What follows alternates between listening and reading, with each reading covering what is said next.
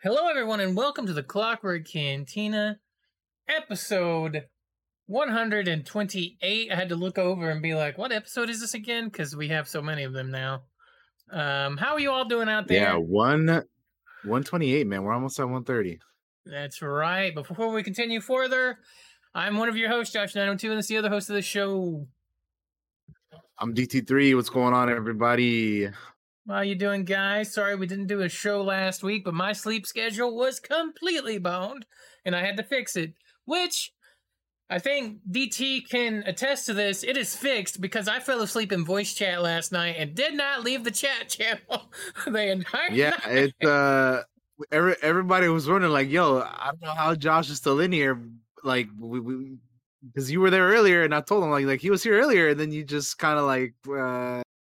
Never said anything again for the rest of the night. So I, yeah, we, I just, we just assumed you were asleep. Yeah. So what happened was, is I, I had your stream open. You were streaming in Discord of you were playing you were playing Sea of Thieves, I think, with Majin and so and Val and I. Yeah. And I remember seeing Loki. I saw Loki there. Yep.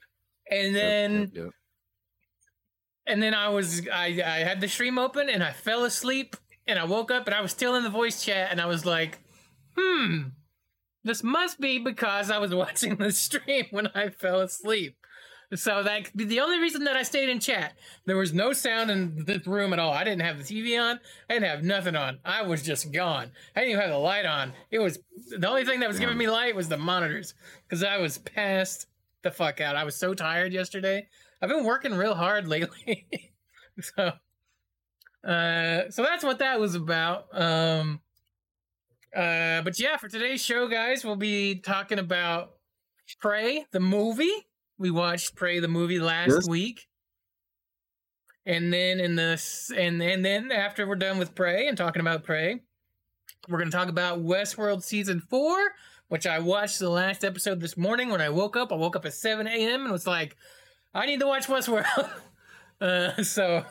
I watched it. Yeah, I watched it last night when it aired, you know, after it, it came out. And uh, yeah, I'm uh, looking forward to talking about uh, both of these things here today. It's going to be very sure. interesting. Yeah. Uh, but the way we start this show off usually is we talk about what we've been up to the past week. But since we have two weeks, what have we been up to the past two weeks is going to be what we're up to. So D T three, what yeah. have you been up to the past couple weeks, my friend? So the past uh, couple weeks, I...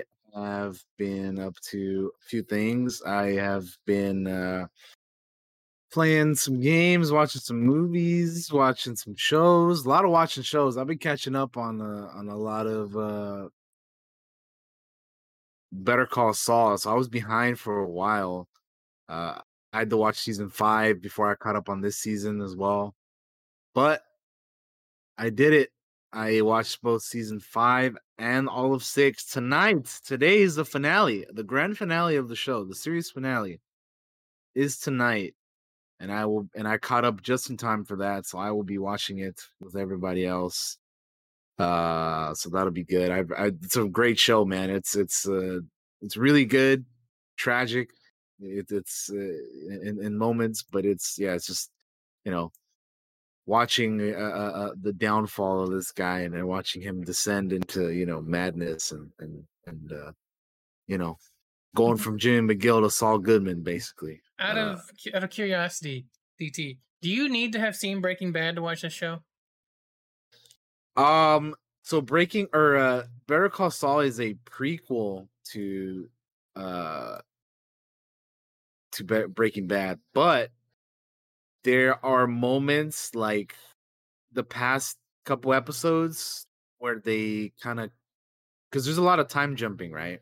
Mm, I gotcha. So in the past, in, in the in the in the most recent episodes, they allude to stuff that happens in Breaking Bad. So I would, gotcha. I would recommend like wa- having seen Breaking Bad before you do it, but I you don't I, you don't have to, you know. I wouldn't say you do, but I would.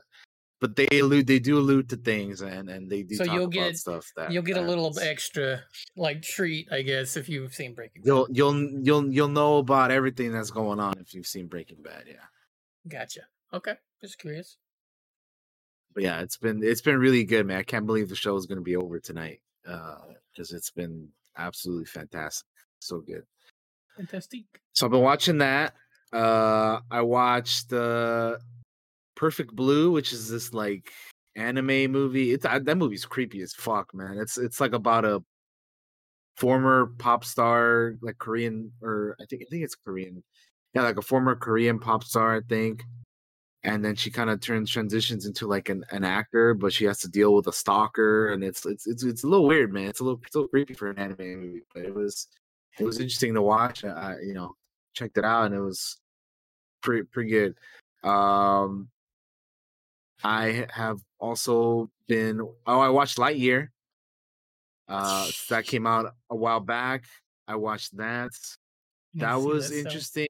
I I liked it for the most part. But there was something they did with a character that I was like, eh, I'm not the biggest fan of that choice. But but they did it. And uh, this is the movie that Andy in Toy Story, the original Toy Story, fell in love with. And, you know, so I don't, I, it, it, when I think about it, I'm like, how is this the movie that Andy liked as a kid? But I mean, I don't know.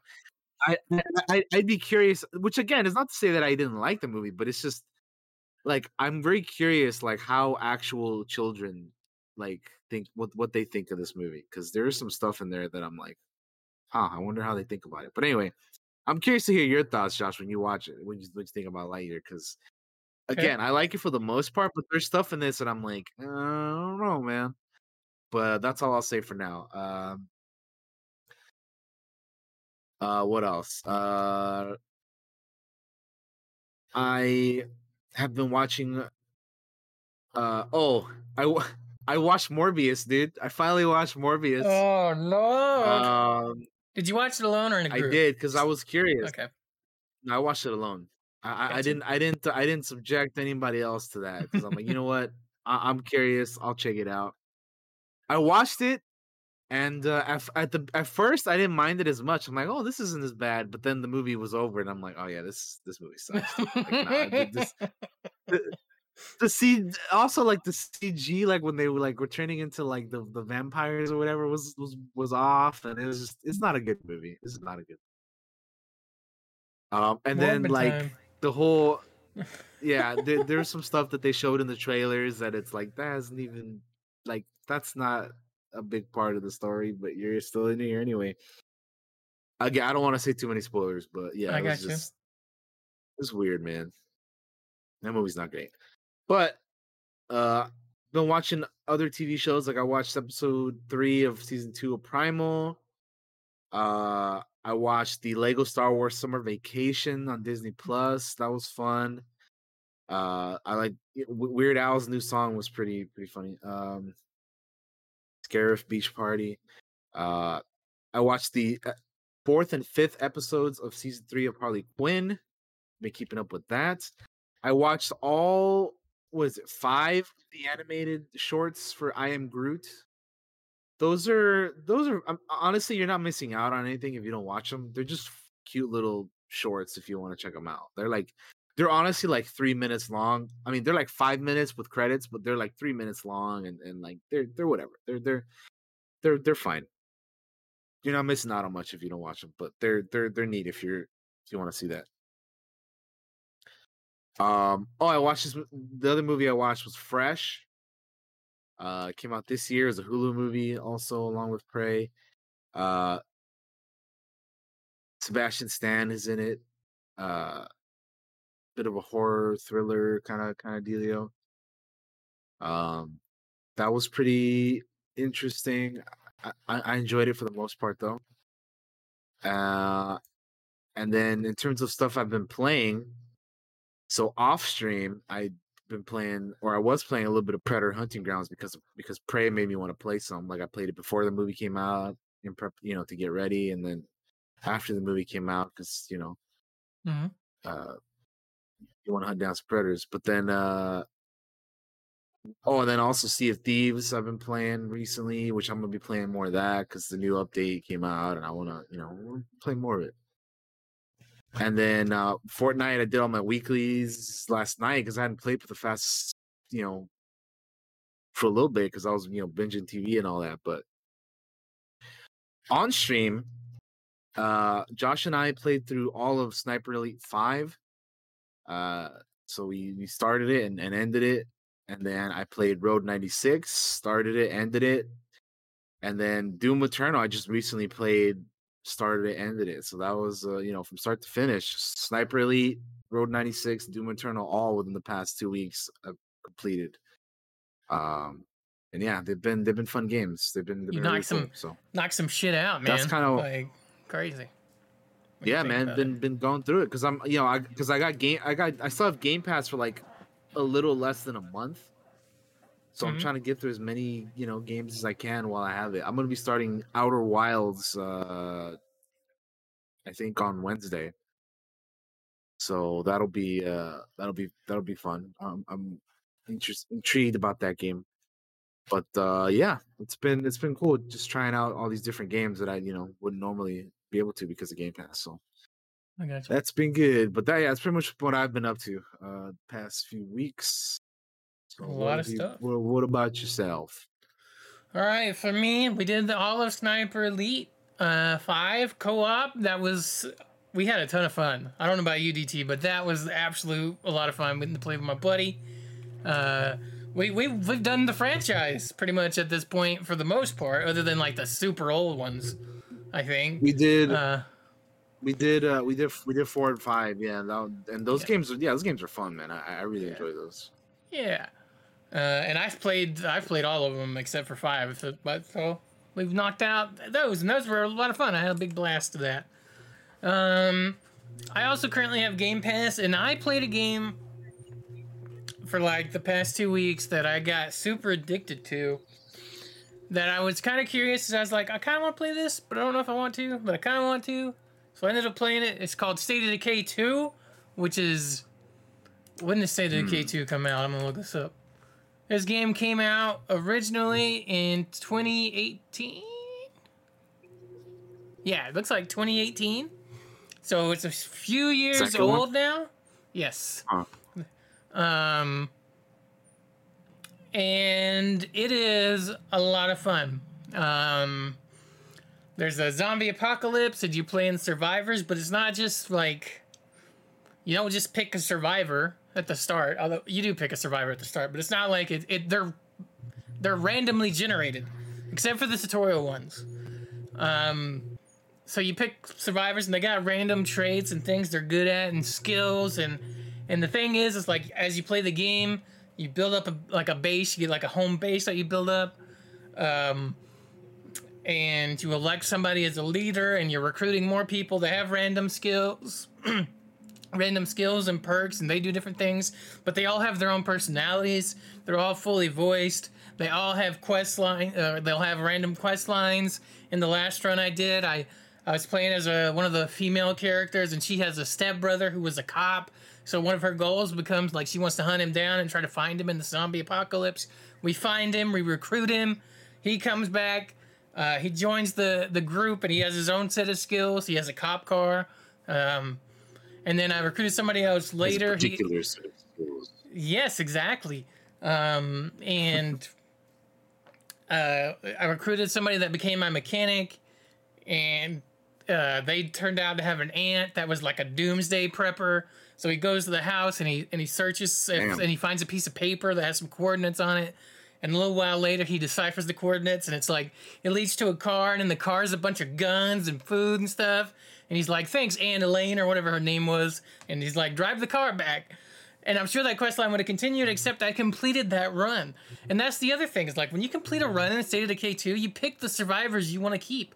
Um, so you can possibly get them or choose them for the next run of the game. This game is meant to be played multiple times. There's multiple maps. It has multiplayer. Mm. Like, I can't believe this game like f- flew under my radar, I guess. And, and like... all of our radars, because I don't think hardly any of us have played State of Decay two, or if we have, we haven't talked no, about it. Because... I haven't, I haven't, I haven't played either one, the first one or the second one. So I've heard of them, but I just never played them. I might, and I might give them a go at some point, but I. Yeah, I, I think they're I mean, fun, yeah. man. It's it's really cool, and I'm looking forward to State of Decay three, which I think is being developed. Although I think there's been some turmoil at the studio, but um, if it's anything like two, I'll be down for State of Decay three, like, on release when it comes out. Like, I love the randomness of it. I love like getting the random heroes with perks and things, and, and they come with their own gear, and their gear reflects who they are and where they come from. Like the cop guy, right? He had a cop uniform. Cool. He, had a, like he had a cop gun. He had a nightstick. Like he was a fucking cop. Uh, so it makes sense. Um, there's multiple bases on each map, and you swap between them. I think the, the most people you can have recruited at one time is like nine or eight, some high number, which it seems it's actually kind of low. So like if they do a third one, I want them to add more people. Like I want big fucking, big fucking base of people, um, and they can interact with each other. And if morale gets low, they'll argue and then get infected. It's got like a lot of layers to it. It's like a big ass cake. Damn. Um. Yeah. Uh, so the game is really cool, and if you haven't tried it out, State of Decay two, it's on Game Pass. I think it was on sale this past week on Steam, uh, for like super cheap. Um, like I said, multiplayer, and it's got crossplay. Um, yeah, it, it's pretty fucking cool. Uh, I'm probably gonna start another run soon. Uh, nice. So that's that's all the gaming I've been doing. I watched all of The Sandman on Netflix. Um, mm. That came out. I've been watching some things, and I was like, "Am I gonna like this? Am I not gonna like this?" So I decided to check it out. I watched the entire first season, and I pretty much end up like, "Do I like it or not? I don't know how I feel about it." It's very weird at times, and mm. I do like the main okay. actor. I do like the main actor in the in the in the in the show. Um,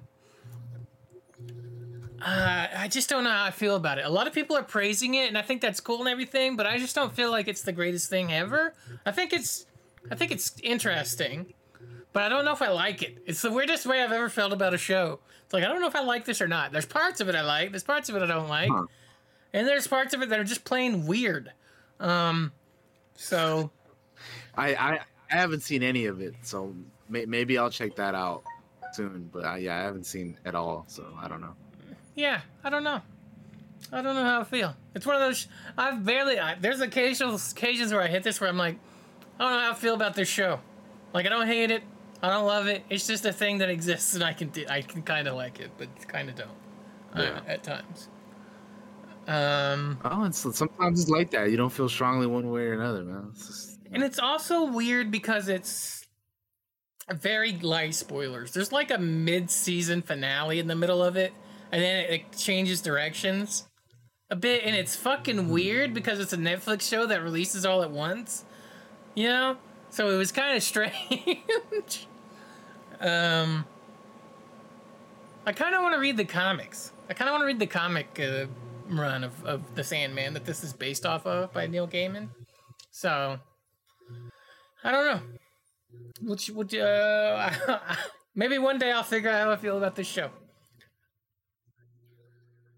Uh, next up, uh, that doesn't. We're we're gonna talk about Westworld in the second half, so that doesn't count. Oh, I've been dieting, guys. We've talked about this on the last show that we did. Like I was like, you know what? I need to take care of myself, and I need to do better. So. Uh, I'm still continuing to diet. I've lost three and a half pounds. Very small amount, I know, but like, hey, it's small victories that matter. They're going to lead up to a gigantic victory. So we're going to keep doing that. Um, we created a TikTok for the Dice Creations stuff. If you want to follow it, it's nine oh two Dice Creations on TikTok. I didn't put it in my shout-out screen yet, so that's why I put it in the notes. If you want to find it, it's out there, nine oh two Dice Creations. Just look for it on TikTok. Uh, and I've been making more dice. Uh, and I have, I have a sneak peek for people that haven't seen this yet, which are these. Bam. Which are these dice. These, these that, that are finished. I haven't taken any photos yet. They're not on the shop yet. They're painted. They're nice. Sneak nice. peeks. I know it's a little blurry, trying to get it to focus. It, but it is awesome. Also these. Also, if you buy dice from the Etsy shop, you get a nice little pretty bag. Go with them. These yeah, D T no, D T no, wants no these. Yeah, these are those. Yeah, those are the frozen. Those sea. those are those are those are nice. Those are real uh, nice. I, I do like those quite a bit.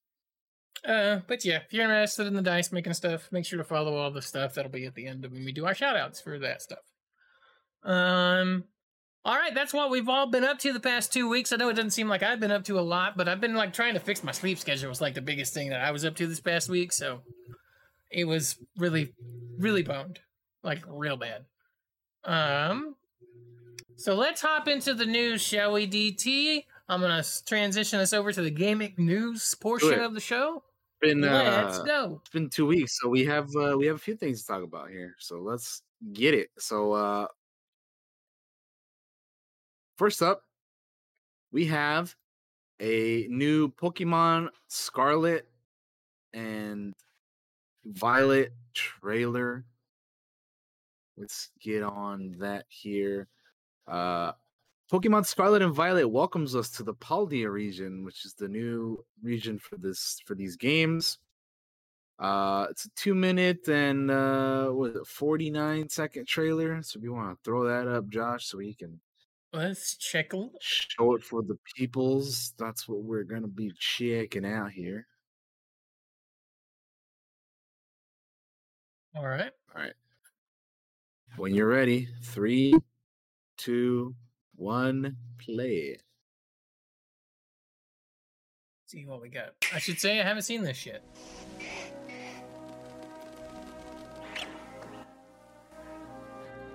So we're seeing uh, the new region that we will be participating in for the new game here.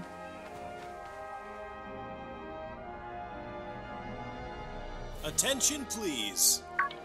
Today, we begin the treasure hunt. Travel across Paldea. Get to know the region. I just think it's weird that like the legendary is just like a fucking motorcycle, bro. Like, right? It's got wheels. That's really weird yeah. that it has wheels. And it's like you can use it as like a motorcycle, as like a.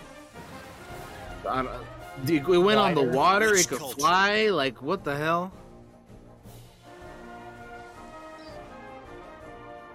Very weird.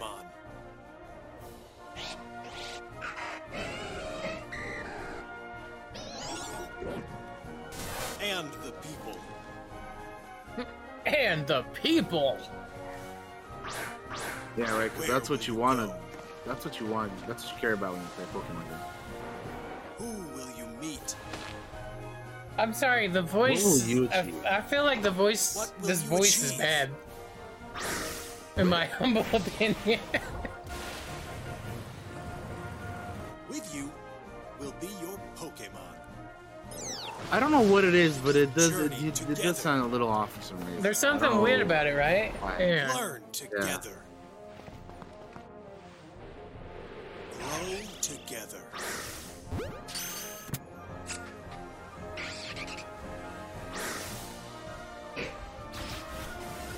Find something to treasure. It doesn't sound natural. That's what it is. It sounds super processed, and you can tell it's recorded with a microphone. It just doesn't sound good. My boy Dragonite. Hey.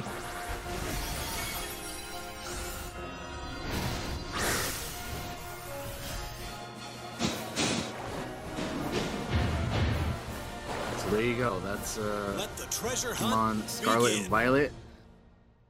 Um, and if you pre-order, you get a special Pikachu that can't be obtained through regular gameplay. It knows the move Fly and has a flying Terra type. Now, available until Tuesday, February twenty-eighth, twenty twenty-three. Alrighty. But yeah, this game releases on November Friday, November eighteenth of this year. For those interested in the game. Um, this it looks kind of cool. I mean, I, I'm I, I honestly have not played any of the newer Pokemon games in a long time. Mm-hmm. Um, but I know the one that came out earlier this year, the Legends Arceus one, that one I was interested in. So to be honest, I might be personally I might be checking that one out before I check this one out. But I mean, this one, I mean, it looks cool. I like I like so far. I've liked the new Pokemon in, in, in this generation, and uh.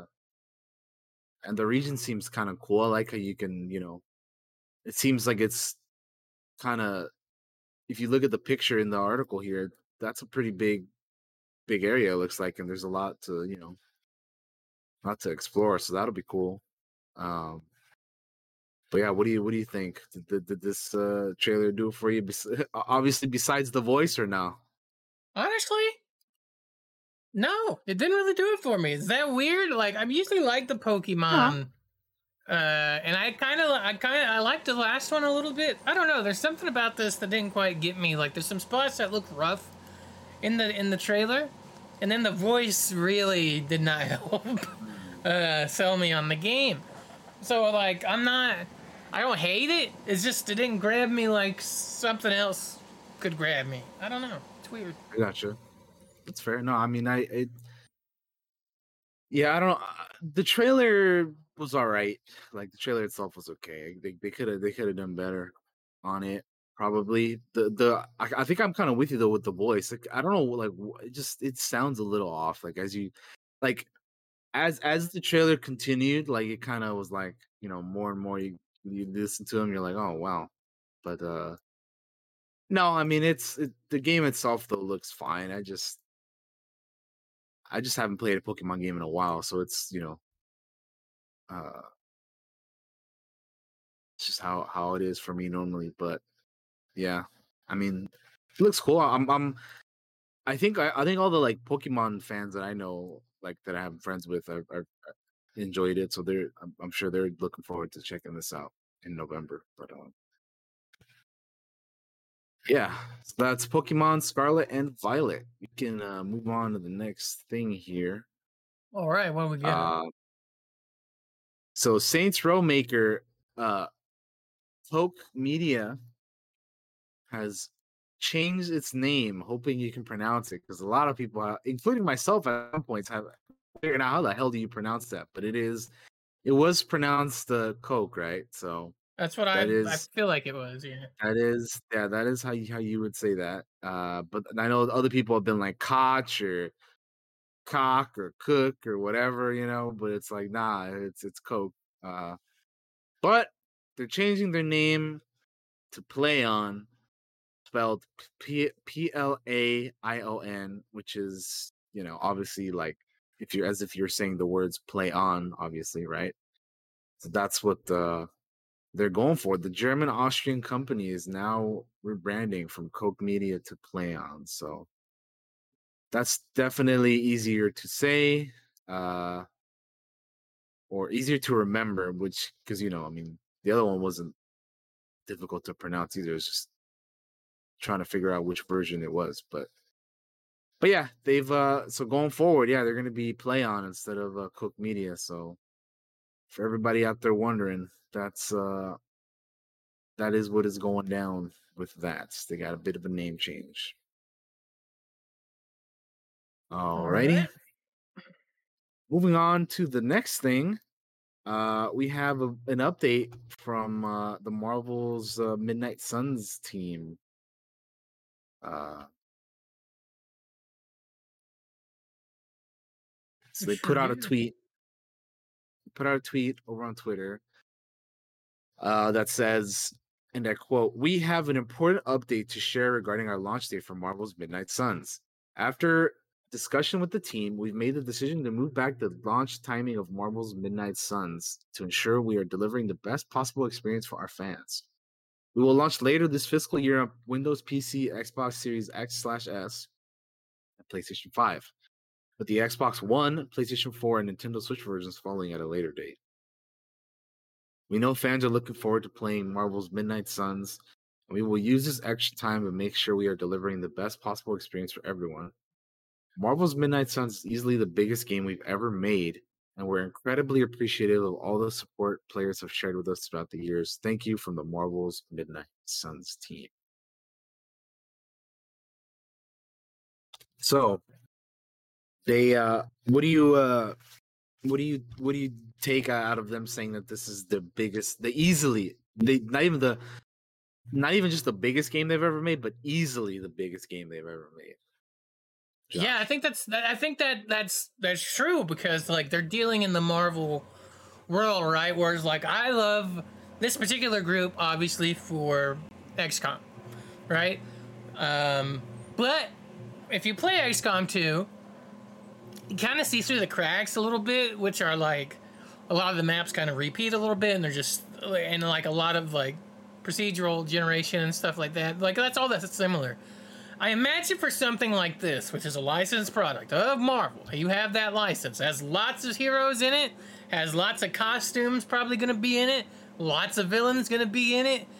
And from what we've understood of Marvel's Midnight Suns, is like they've said that this game is going to be pretty big. Like, like people, like I think there's some behind the scenes stuff where people talk about like this game is pretty, pretty fucking big.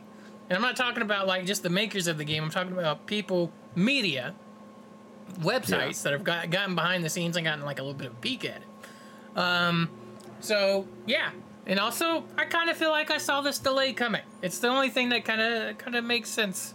Um, Like, it, uh, what we've seen looks great so far, and I actually am super excited for it. I'm a little bummed that it got delayed, obviously, because I was looking forward to it. But it just gives me uh, some more time to catch up on some other things I missed, and uh, hopefully this yeah. helps reduce their crunch time, like, and they're not under so much pressure, because, like I said, it is one of the biggest things that they've worked on, so. Yeah. Yeah. For sure, yeah. I'm just, I'm just curious, like, Like obviously, when with them working on like a, a property like like Marvel with this, it's you know, you, of course it's gonna be their biggest game. But I you know, I just wonder like what else they're like they have planned for this game. You know, like that we have maybe we haven't seen yet, or, or you know, like just mm-hmm.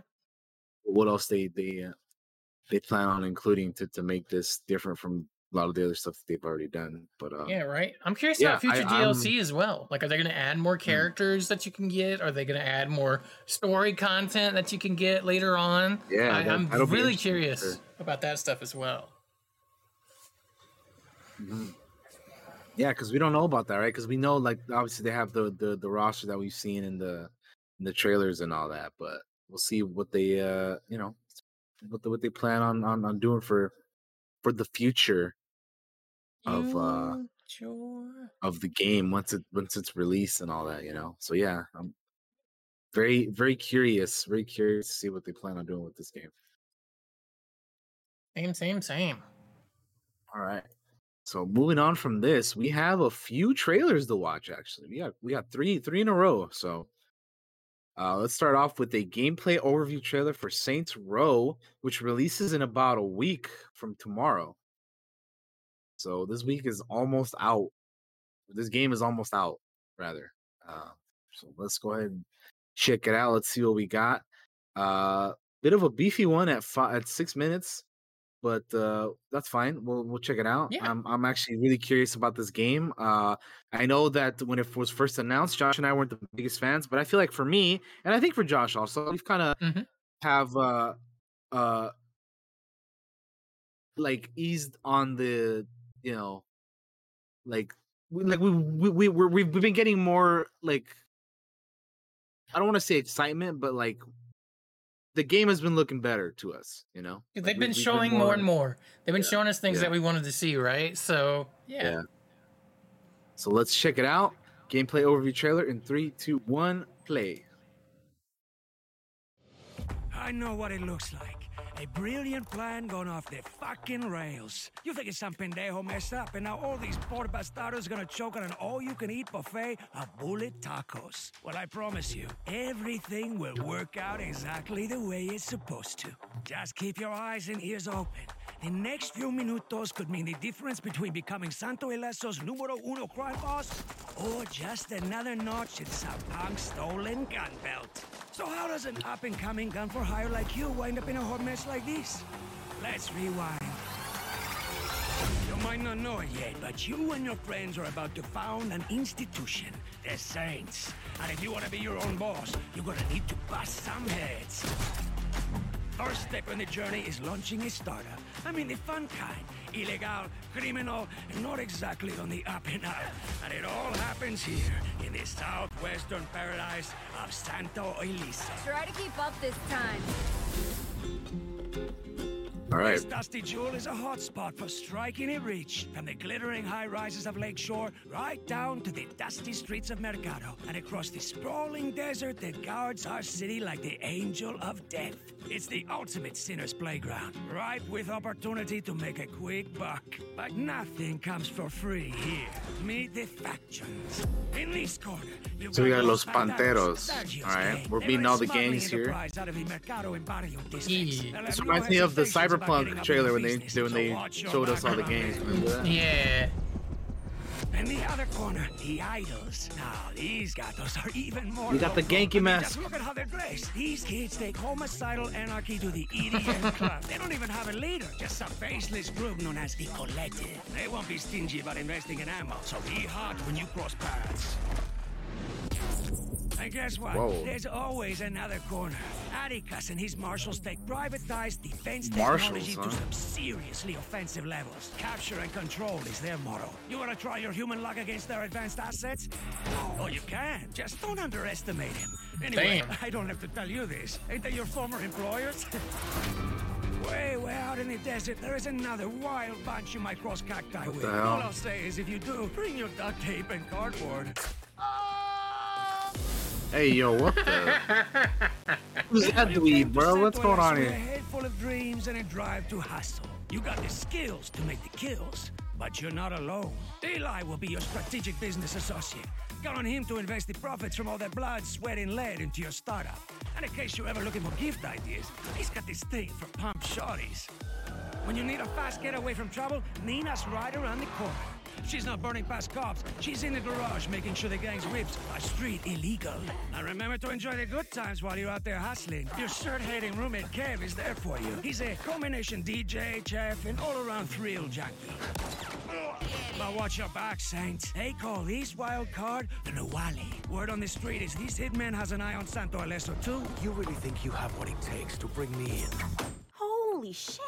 Every kingdom needs a castle, right? Before long, you'll be living large okay. on third street in your Saints, Saints crib. Here we go. This is where you'll run yeah. all your major operations. You'll find it stocked with every like amenity you'll need to expand your criminal empire. I don't know where this is going, but it sounds like my kind of stupid. We all have a story, and while I can't predict everything that will happen in yours, I do know that you are destined for a hell of an adventure as you and your saints rise to power. Find the twists and hard turns, and you'll emerge victorious with status, experience, respect, and all the fuck you money you could ever dream of. The fuck you, you money. Chupacabra. You. Criminal ventures taking over the city are where you'll exercise your free will as you shape your own empire from scraps. You want hot new skills, nines, and fits? Defraud the wealthy, open a chop shop, or train on robbers. Goals. Always remember, even criminals pay for things sometimes. Drop by okay. local businesses to purchase, customize, and upgrade yourself. The swole holes. You want to look like the boss of Santo Ileso? This place offers choices so deep you'll need a scuba tank. Well, you know, I have a lot of practice and pent-up rage. I hear that. By the way, I hope you're starving for some authentic Southwestern combat. You can solve plenty of problems with bullets. Others call for a more bespoke approach. Don't be afraid of getting creative. You may even want some weaponry that'll bend the rules like you. If things get too hard, you know you can always call in friends from the outside. Of course, B F Fs are also prone to messing with each other on occasion. Maintain a thick skin. And while you're working your way up the criminal ladder, I highly recommend starting a vehicle collection. It'll be for business hey. as much as pleasure. All the cars, baby. As the boss, you can pretty much take your pick of makes and models. But you don't gotta settle for the standard trim. Get creative. Turn heads with some custom extras. No one ever said it had to be street legal, hermana. Blue sky's the limit. So, we good? You understand the plan? Sounds like you're ready for some grande-sized life changes, jefe. And Santo Ileso aims to deliver. Anyway, as I was saying before, everything will work out just fine. All right. So, what what what'd you think of that? Hmm. I think that's the Saints Row I remember. uh, uh, that was I was I was uh, thinking that too. I was like, this looks more like what I'm used to mm-hmm. with the just with everything. Still, like I still am not like the like going crazy over the companion characters because I'm like, man, they just they're never gonna live up to the O Gs. But you know, oh well, that's it is what it is, man. Like, yeah. But I am liking all the customization stuff. I know we talked about that when we saw the customization video a while back. That looks cool. All the weapons and, you know, customize the H Q and the cars and the clothes and everything and your character. All that looks looks fantastic. I'm I'm I'm excited for that. I'm about that. It was cool seeing all the different like gangs or, you know, the factions that you're gonna gonna mm-hmm. come across. So uh, yeah, I honestly, I'm I'm on board now, dude. Like I I, I am I'm, too. I'm, I I, I want to play this, man. I I, I do want to check it out. So comes out in in a week from tomorrow, like I said. So I know it was up on Keymailer, so I I definitely uh, signed up for that. We'll see if I get it or not, but I do want to try out the game at some point. Oh, uh, we'll- sure. We got another trailer, if you want to check that out. This is a character trailer for Gotham Knights. This one is for... So we've been checking out all the ones that they've had. This one is for Red Hood. So let's see what we got here. I'm um, ready, sir. And we can check this one out in three, two, one, play.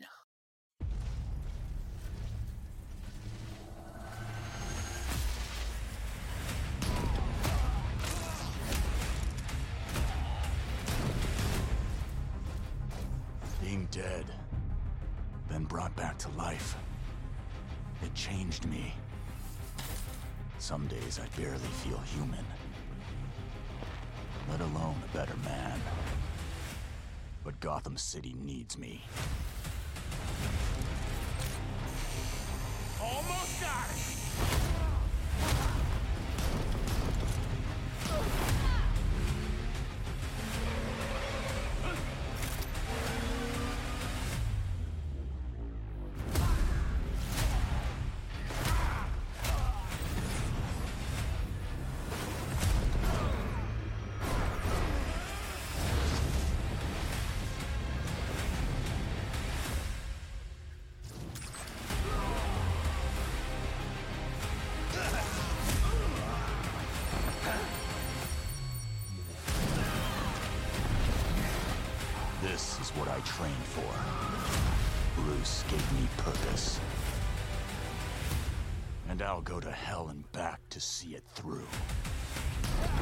Bro, since when did they give Red Hood the Darth Maul horns, bro?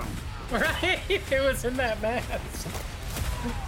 I'm just thinking, like, we're seeing all the costumes right now, but I'm like, that one looks like Darth Maul, bro, like with the little horns. It straight up does. Yeah. Pre-order now and get the two thirty-three custom Batcycle skin. I don't, I don't know, man. I, I though, like him having like just the extra ghost powers, the Danny the Phantom power powers stuff is a little, is a little weird. I don't know about that, but. Yeah. yeah, and this is the this is the character that I was looking forward to playing the most, but I don't know, it's a little weird, man. I guess I guess I have to like play it myself to see how it is, but just seeing that, I'm kind of like, oh, I don't know. That's, they that's they I see what the issue is, and the issue is if they didn't give him something like that, like he yeah would just be generic, right? So they have to give him something to kind of stand out uh, more from the others a little bit. Otherwise, he's just. He's just Batman again, right? He's just Batman in some uh, in in this world that has the Bat family that are all basically a part of Batman. So he he has to get a little bit, just a little bit extra. And I and I kind of agree that I don't. I'm not a big fan of it either, especially the jump. I think the jump looks fucking stupid. I'm sorry. Yeah. It, the I just don't like it. Uh, which is a bummer because I'm definitely going to be checking out this game.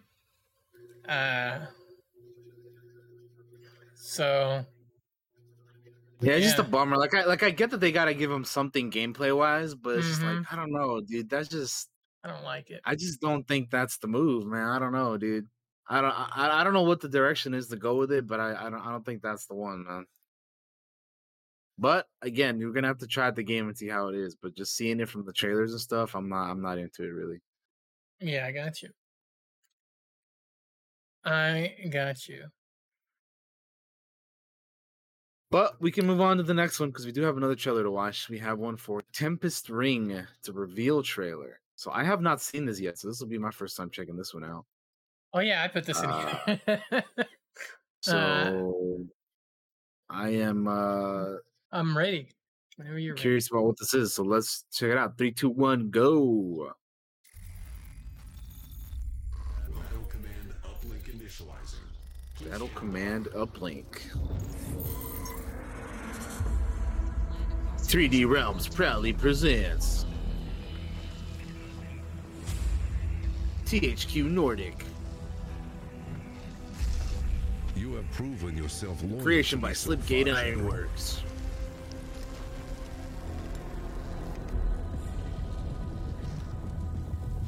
In Our collaboration with two B Games. Show me that my trust is not misplaced.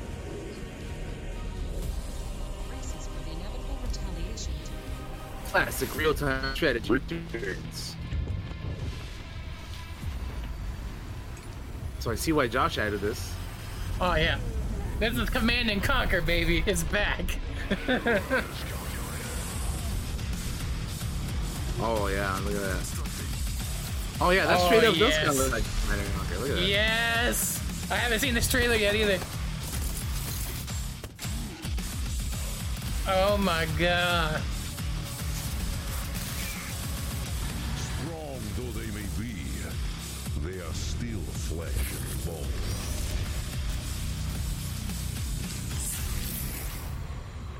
Nice. Tempest Rising. There it is.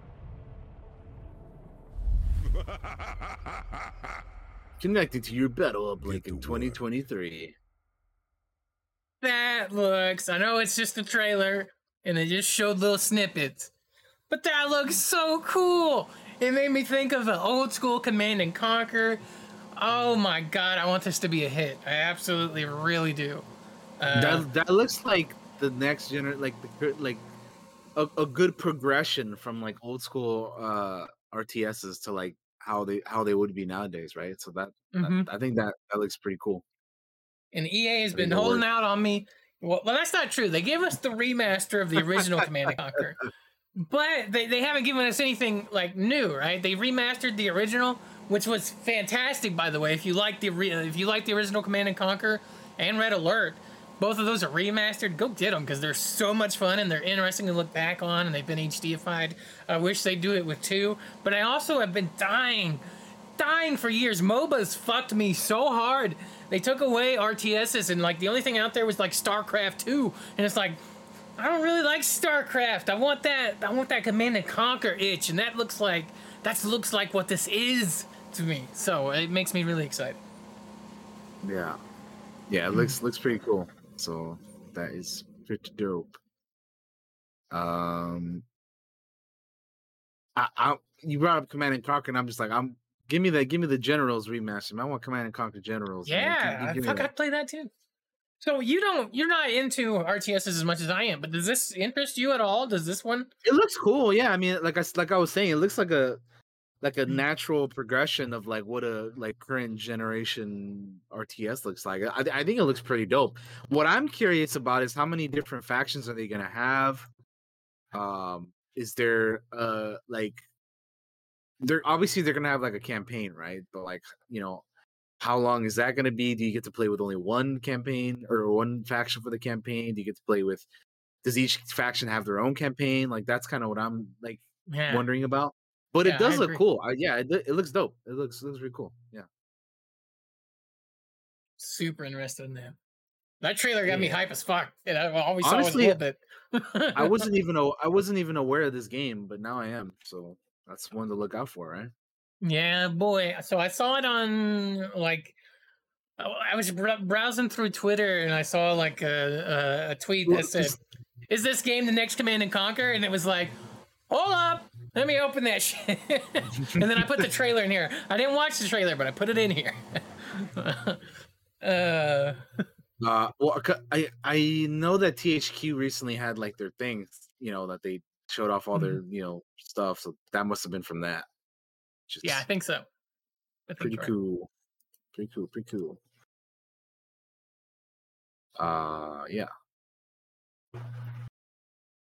All right. Well, let's move on to the next thing then, shall we? Let's do it, eh?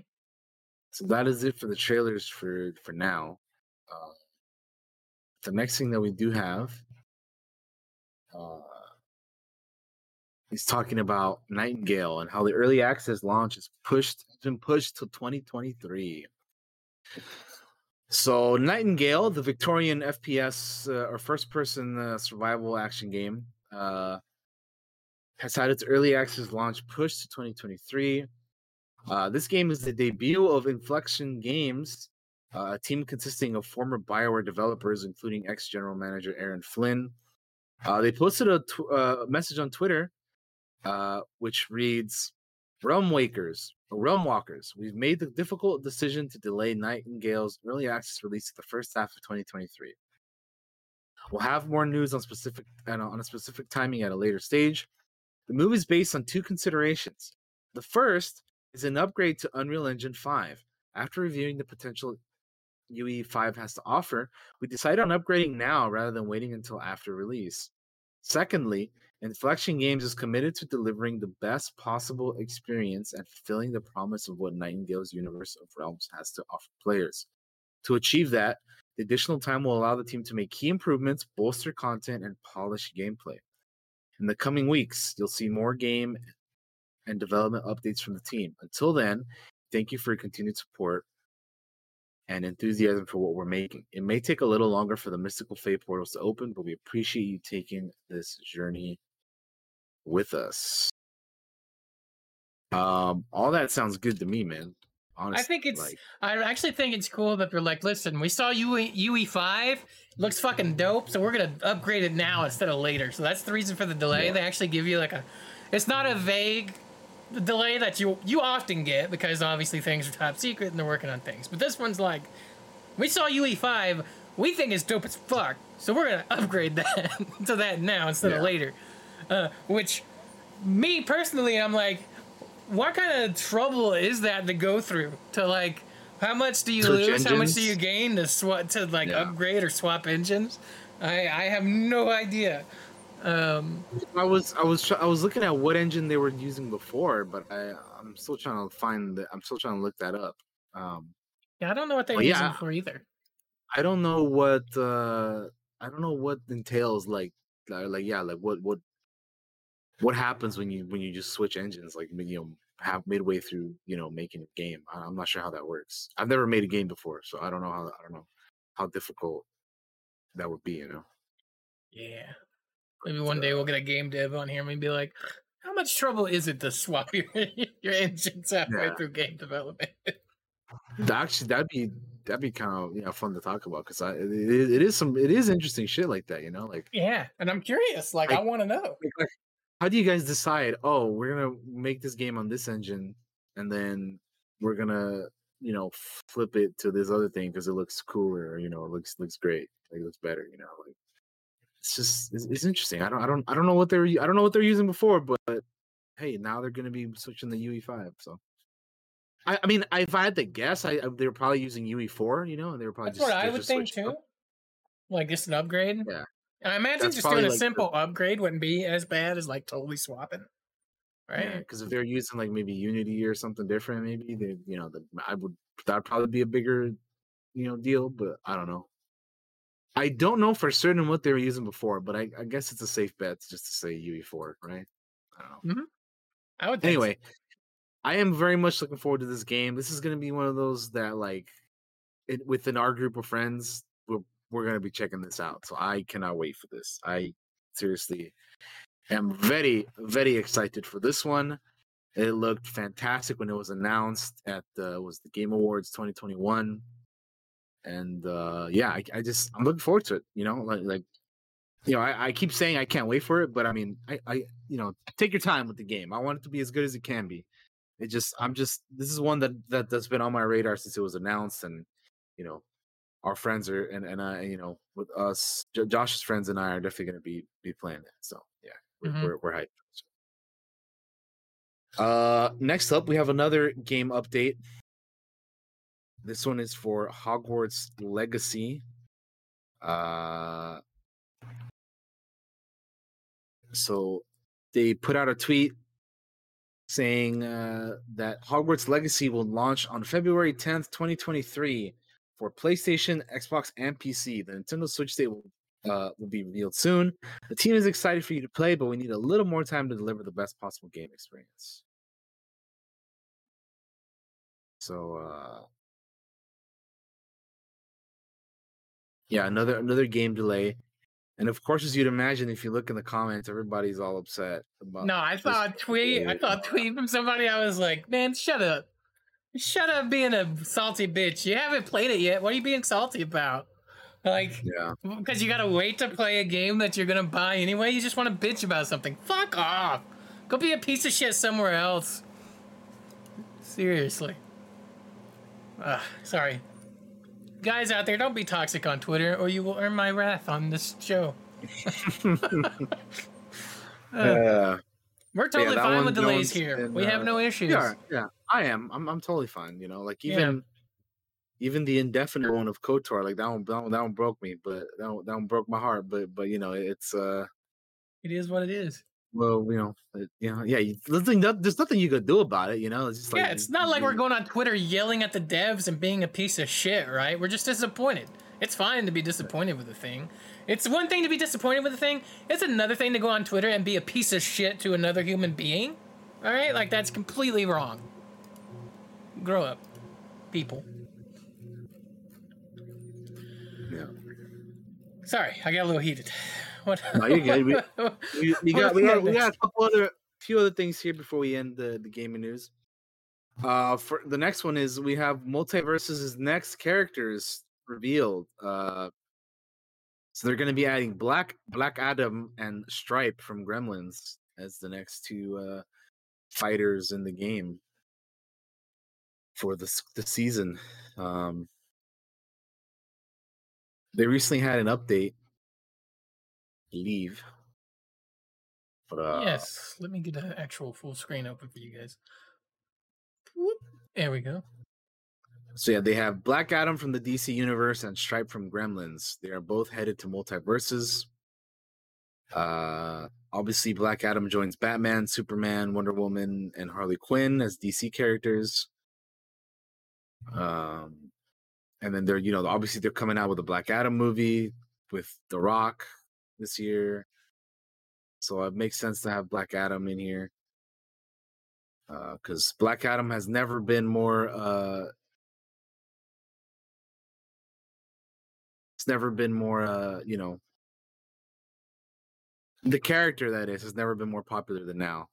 Uh, there's there's all of a sudden there's so much Black Adam shit like coming out or you know putting them in and and, and other things. So yeah. I mean, that's kind of cool. Uh, it, it'll, this is one of those games where it's like it's going to be very interesting to see who they keep adding because like Multiverses is owned by W B, and W B has a lot of properties, so they could you know a lot of I P, so they can throw in like a wild amount of you know uh, characters and, and and and whatnot. So it'll be, and then also they've been adding like skins and stuff because I know. There was an image I saw somewhere. Let me see if I can pull it up. Like showing off some of the uh, some of the upcoming like skins for some of the characters that are already in the game. Uh, oh, here it is. I found it. So I will. I'll just if you want to throw it up, Josh, really mm-hmm. quickly. Here it is.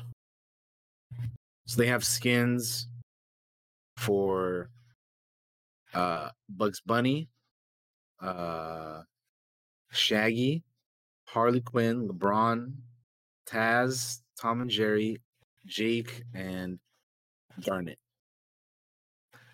So you got Brunhild, Bugs, Brunhilde, and then you got uh, Kung Food, Shaggy. Uh, you got the, sui- the Suicide Squad Harley Quinn skin from you know Task Force Task Force X one, the most recent mo- uh, Suicide Squad movie. You got the the Robin skin for LeBron, which is like uh, from Space Jam. I haven't seen it yet, but I know it's from that. You got the O G Toon Squad uh, jersey outfit for Taz from the original Toon Squad or uh, Space Jam movie.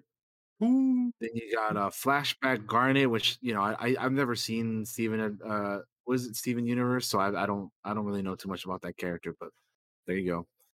Jake the Star Child, Jake the dog from Adventure Time. I don't know, you know, that's obviously a skin from something that happened in that show. I don't I don't know.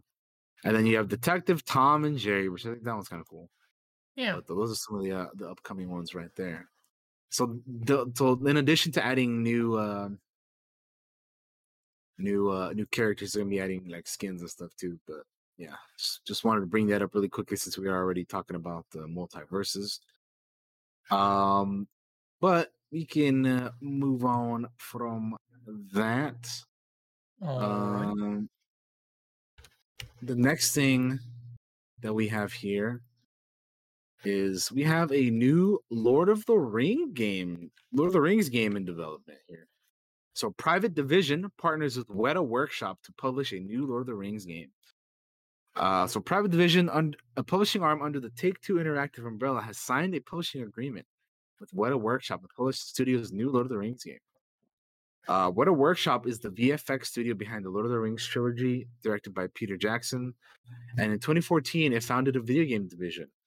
That team is now developing a new game set in the Middle-earth universe of J R R. Tolkien, according to a press release.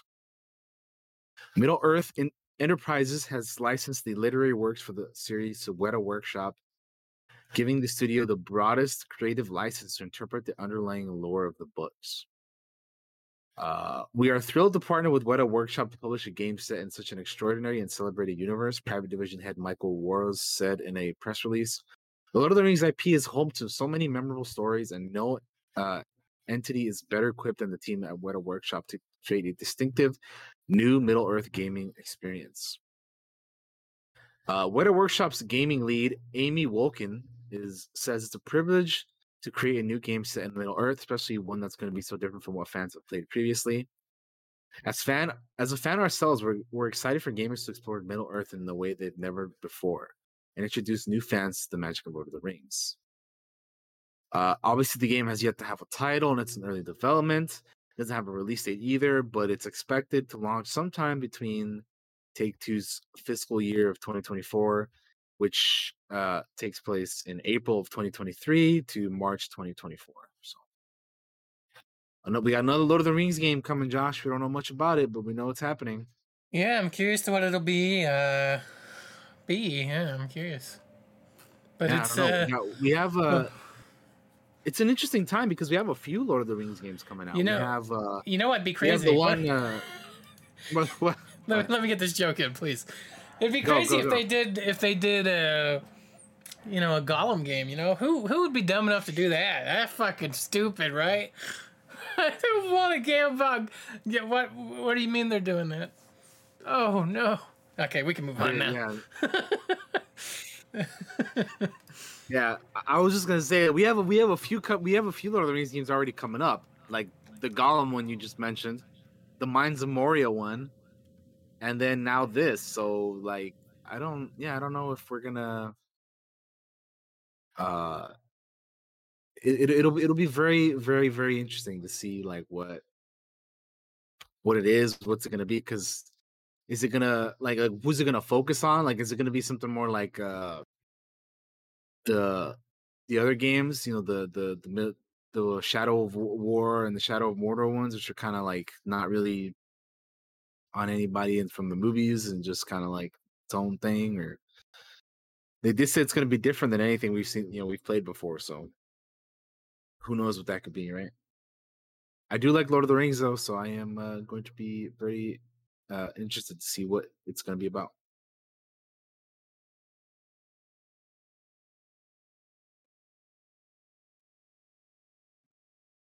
Yeah, sorry, I'm just thinking uh, of different, different things. Very good. We can move on to the next one. Um, the next thing, actually, the last thing we got here for the gaming news is uh, they're at Disney's D twenty-three. There's going to be Disney and Marvel Games Showcase. So Disney's D twenty-three Expo is going to be happening uh, next month. Uh, this showcase will stream on Friday, September ninth at one p.m. Pacific over on the D twenty-three YouTube, Twitter, and Facebook channels. And they will be uh, showing off some of their games for Star Wars, Marvel, and Disney. So there's going to be new content reveals for Disney Dream uh, Dreamlight Valley, Marvel's Midnight Suns, and Lego Star Wars: The Skywalker Saga. Uh, Disney is also promising a sneak peek at the upcoming Marvel Ensemble game from Skydance New Media, former Uncharted director Amy Hennig's studio. Uh, Skydance and Marvel announced their project last October and have revealed little in the way of concrete details. The studio also has a Star Wars game in the works, but we'll see. It seems unlikely that we'll get anything on that.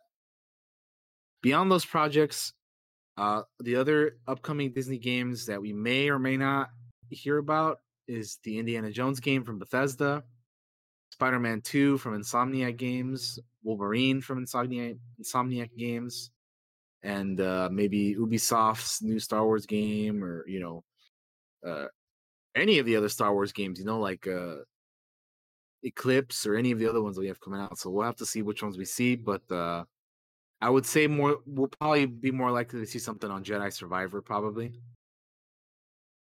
uh, which is coming out. It's rumored to come out next March. So I'm excited because there's a lot of stuff in here that I am yes. looking forward to. So I will be checking this out. I'm really uh, interested in getting a look at that, that, that, at least a little sneak peek of that uh, Amy Hennig Marvel game. Very Marvel curious. game, yeah. Yeah. Also, like, I love Lego Star Wars, so the fact that they're like, prom- you know, promising new content for that, that's hype as hell, dude. Because I wasn't sure if they were gonna add anything to it, but I'm here for it, man. I, I, I'm about it. Hell yeah, give it to me. But yeah, a lot of that stuff I'm really curious about. We'll see what we get, what we don't, but uh. I'll be there September ninth uh, at one p.m. Pacific to check that out for sure. Um, but that that'll do it for our uh, for our gaming news, man. Unless you got something else. Not unless something broke in like the last two seconds. I can check real quick. Let me just check real quick. Um, nah, we good. We can move on. What we got? What's next? What's in the T V news? Let All me right, swap so over next, to the T V news. Yeah, next up, we're going to be talking about the T V news. All right. What do we got? So, starting off in the T V news, we have uh, a official trailer for Cars on the Road, which is a new Disney Pixar uh you know series coming to, to Disney Plus. Uh I like the first Cars movie. I like I usually like most Pixar stuff, so let's let's just go ahead and see what what they got for us here and let's check it out. Um All right. It's a, a two-minute little little teaser trailer thing. So let's see what it is in three, two, one, play. Yeah! Hey, Mater, want a race? Uh, well, come on. Look at you, all charged up to race. But I don't have a chance against. No! Come on, Lightning! But just letting you know I'm gonna be gone because I'm heading back east to go to my sister's wedding. Wait a minute. You have a sister? Whoa! Boggles the mind, man. It must be ages since you've seen her. What if I go with you? Really? Let's make it a road trip. There's thousands of things to see. But just the tiniest little taste of death. Oh, dear mother. I'm guessing this is the beginning of something great. You got that right. We'll wander the back roads. This is so cool. Make new friends. Hey, huh? Where are you guys headed? I gotta rinse off this old baggage. Ah. Whoa, look at you. What about me? Can't mess with perfection. I spy with my little eye two clackety-kitty cars. Points for pageantry. Ah, ah, Pokemon! This is not what I expected. Whoa! All the bumps along the road. That's what makes life worth living. Is that a fucking dinosaur car? Look like it.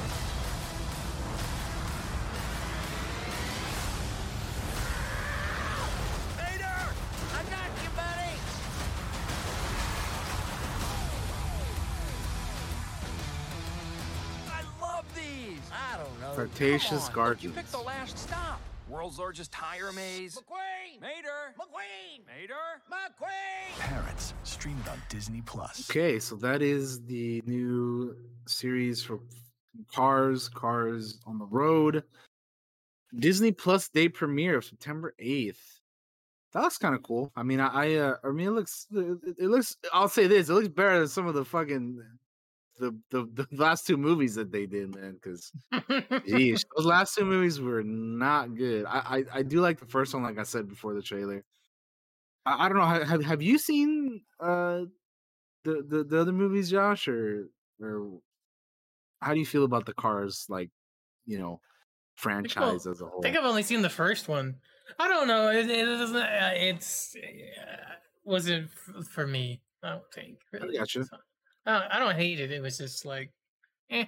Yeah, I just, yeah, I, I, I got you. I got you. I just wanted to wanted to include this in here because we, we do we do talk and talk about mm-hmm. like uh, Pixar and, and Disney shit. So throw that in there for this one. I think that looks kind of kind of fun. I'm, I'm sure there'll be plenty of kids out there that'll be checking that out. I'm excited for that. Um.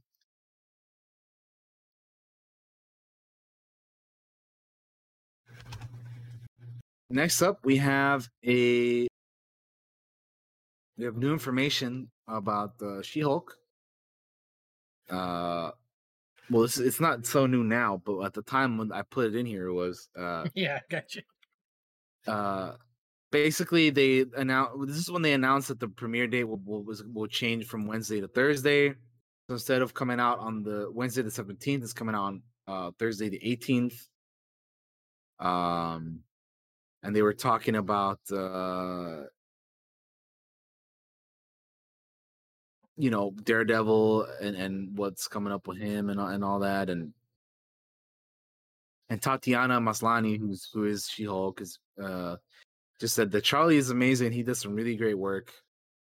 The tone of our show is so different. And to see his character and the tone of She-Hulk is really fun to watch.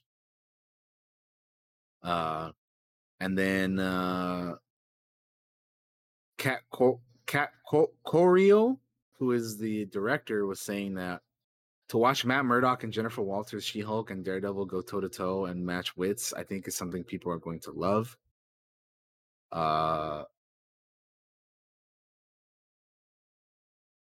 and he, she said that their chemistry, they have great chemistry, and it has the vibe of an old Howard Hawks movie. Um. Uh, So that's pretty cool. We did see uh, Daredevil in the last trailer that came out. He kind of appeared at the end there. Um, so I can't wait. Yeah, this is coming out this Thursday, dude. We're only we're only a few days away from from this show coming out. So I yeah, uh, I'm I'm excited. I'm, I'm I'm I'm here for it. I'm here for it for for a lot of reasons. Yeah.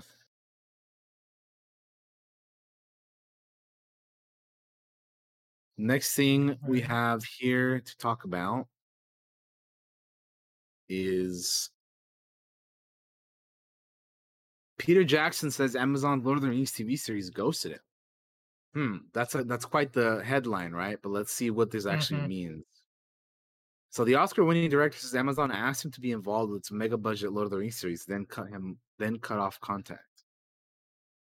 But the Amazon says the story wasn't quite so simple. So Peter Jackson says that they asked me if I wanted to be involved.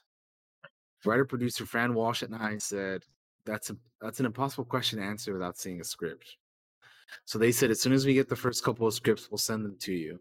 And the scripts never showed up. That's the last thing I heard, which is fine. No complaints at all. Uh, talking to uh, Kim, Hollywood Reporter's Kim Masters, the filmmaker echoes the anecdote and phrases it slightly, slightly differently, yet makes the same point. About four or five years ago, they asked if I would be interested in it. He said, so I said, have you got the scripts yet? Because I know how hard the scripts were, write, were to write for films. I didn't know the people writing their scripts. They said, oh, no, we haven't got the scripts yet, but as soon as we do, we'll send you the scripts. So I was waiting for the scripts to arrive, and they never did.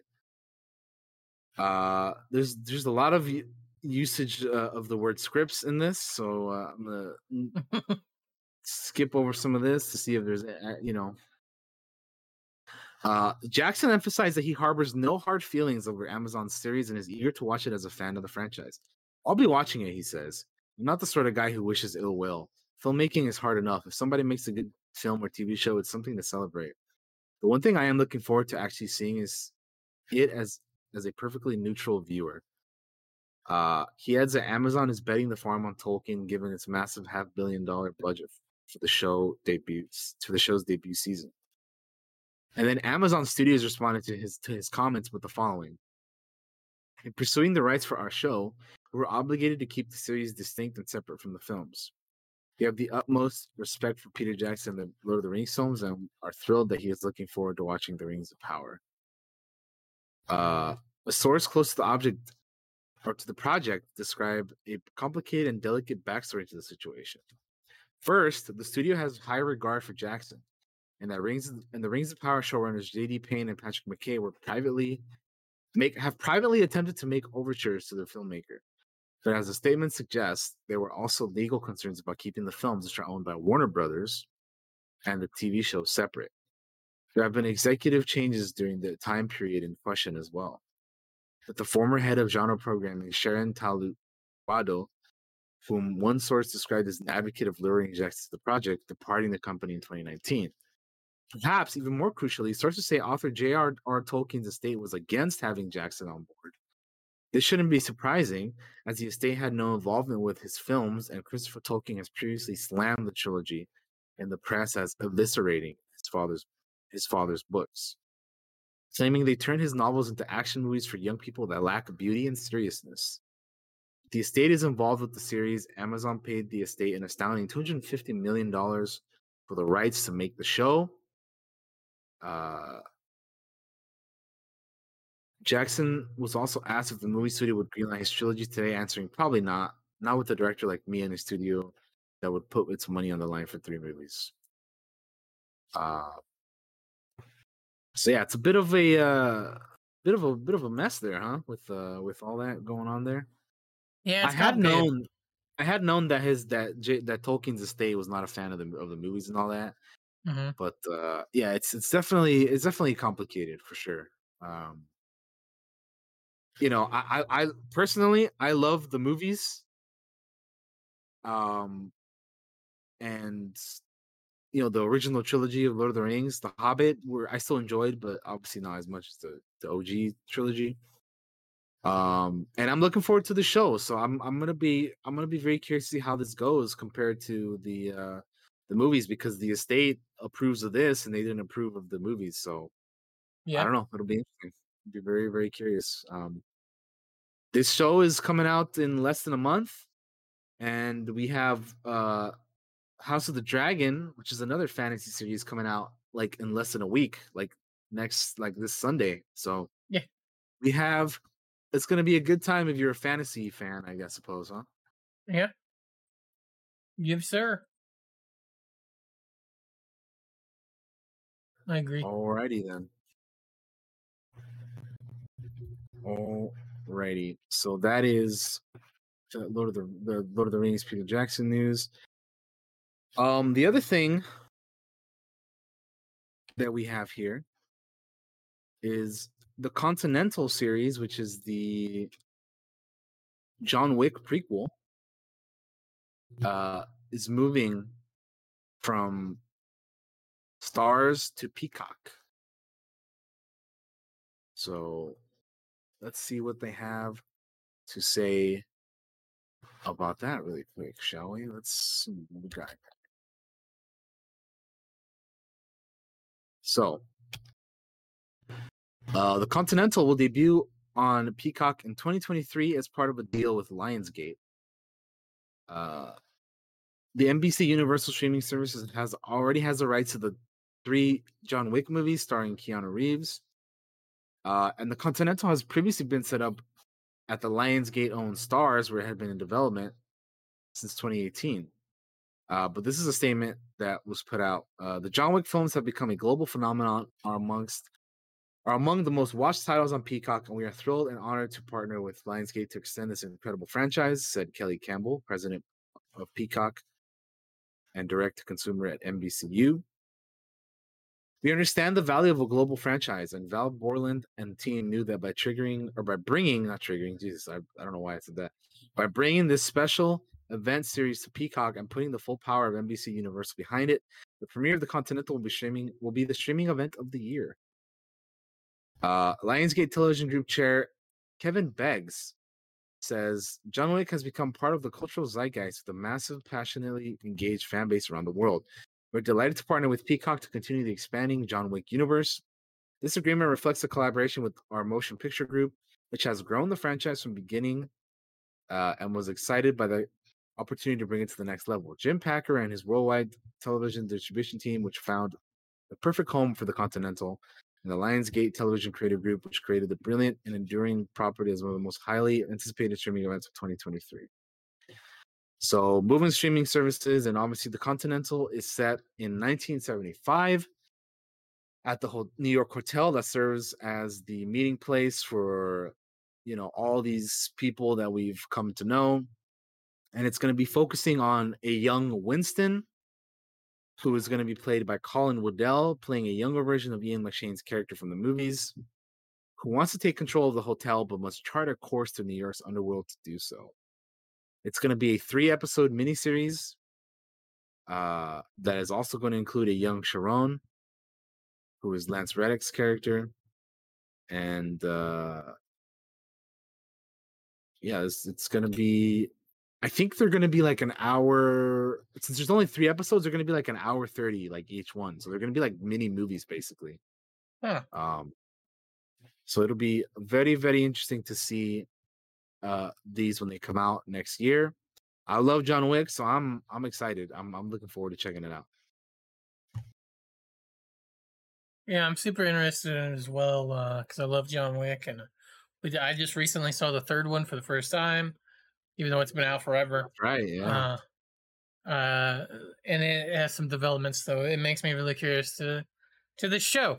And the Continental is like like the whole. The world building in John Wick, coming from a D and D background and, and history and, and story building and world building, the the story building and world building in John Wick is so interesting to me, like, because we it's not fed to us. It's just, it exists, and Wick goes to these places, and then we learn about these places as he goes to them. Like, I find that fascinating. So the Continental will be getting more info on that. So yeah. That's going to be cool. All right. The last thing I have here for the T V news is uh, the C W is set to be acquired. W B will continue to make scripted content, uh, but Nexstar is set to buy seventy-five percent of the C W. Uh, they're going to be under new ownership. Uh, Mark Pedowitz is going to remain C E O. Nexstar confirms plan for seventy-five percent ownership stake. Uh, and they're going to become the company's largest shell- shareholder. Uh, Warner Brothers Discovery and Paramount Global will continue to own twelve point five percent each. Uh, the C W has been a home to some of the most groundbreaking and generation-defining programming in television, said Warner Brothers Television Group Chief Channing Dungey. We are forever grateful to our partners at the C W, especially Mark Pedowitz, who has been a great friend of the studio for many years. And to me personally, we know that the network will continue to thrive under his leadership. Uh, they will continue to collaborate on shared stories and future projects under Nextstar's leadership. Uh, the C W currently airs Superman and Lois. Uh, after having previously ended Arrow, and now they're, you know, The Flash is ending, Legends of Tomorrow. Um, so they're the new ownership uh, structure enables them to partner with Nexstar and, and Warner Bros. Discovery for the next chapter on the C W while redeploying capital to other content platforms at Paramount. Um, so it looks like there it makes sense with, with them like getting rid of all these shows and all this, um, that they're going to be having a, a shakeup in, you know, in leadership and and and, and you know all that, um, which D C's undergoing a lot of that uh, lately. Yeah, uh, and obviously the C W does more than D C stuff, but like. They do several D C shows, uh, many of which are now ending. Um, I don't, I, I haven't, I don't really watch C W stuff anymore. I used to, but um, from off the top of my head, what I can remember that they do is, like I said, Superman and Lois. Uh, I know they do like Riverdale and you know a few other things, but I don't, I'm not really sure like what else. Like, I'm guessing they're just planning on making like. Less shows with like a wider like audience so that more people can enjoy them, and they're going to make them cheaper, you know, instead of making these like, you know, D C shows and stuff that cost more and, you know, just not as, I don't know, like they they, they just want to be more, um, what's the word?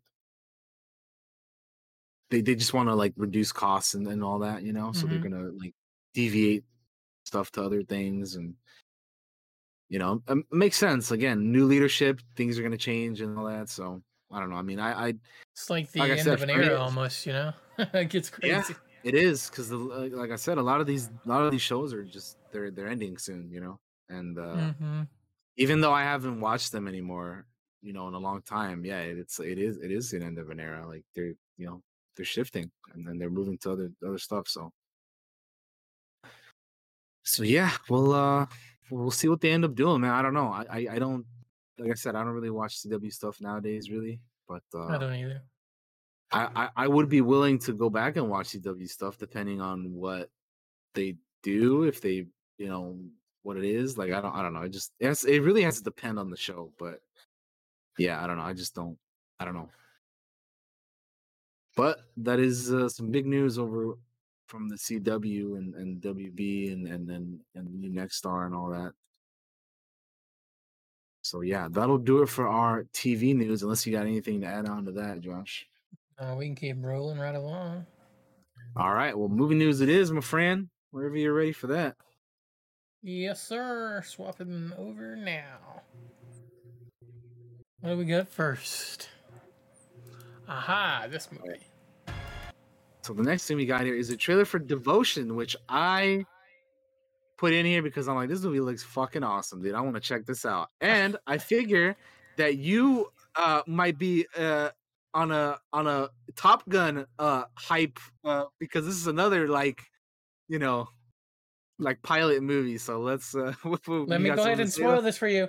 I've already seen this trailer. I saw it weeks ago after I saw Top Gun, and I've never put it in the news. Because I forgot, and then I forgot about the movie because I'm dumb. Well, there you go, man. That's uh, this. Yeah, I still haven't seen Top Gun. I want to check it out, but I haven't seen it yet. And then this one though, this this looks cool. This trailer is dope. So let's check it out. Three, two, one, play. They got a trailer before. Well, not really. Well, they do have a trailer before the trailer. Get out of here. Here we go.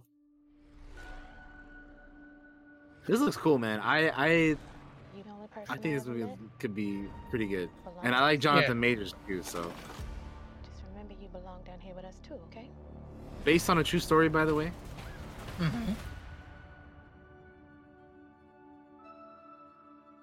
The commanding officer called you one of the best pilots he's ever seen. It must be hard being the uh, naval aviator. Absolutely.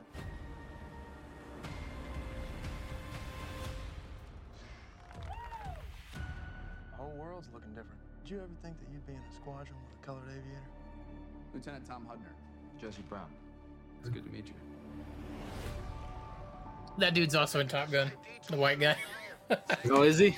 Yeah, yeah, he's just he's like, dude, put me in all the pilot movies. Let's go. Yeah, that's why I thought it was so funny. I can't think of his fucking name. You might get a peek at who he really is. North Koreans came pouring over the thirty-eighth parallel. If our guys need help, and we're up. We knew this day might come. Yeah, it doesn't make it any easier. The most important thing is this. We bring everyone home. Mistakes get us killed. Can't tell you how many times people have told me to give up, quit, die even. That's why you can't always do what you're told. It's a mag! If I did, I wouldn't be here. What do you want me to do? Just be my wingman.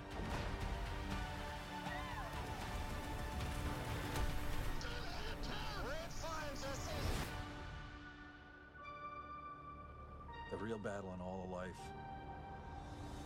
is being someone that people can count on. Devotion. Show off. That was pretty good. It's good. Yeah, that movie looks pretty dope. That was awesome, dude. I uh, I want to check that out for sure. So I definitely uh, saw a different trailer than this one. I'm pretty sure. Okay. Um, Interesting. All right. Because I remember a scene that is in that trailer that is not in this trailer. Okay. Uh, but yeah, that, that that movie looks dope. I will definitely be going to see it. It's it really uh, does look great. Especially because I, I was I loved Top Gun. Still probably favorite movie of the year so far. Year's not over yet. Um, that I've seen, and, and I'm gonna be watching more as as the as we as I catch up on some things that I missed. So that could change, but. But this looks dope. I'm I'm looking forward to it a lot. Yeah.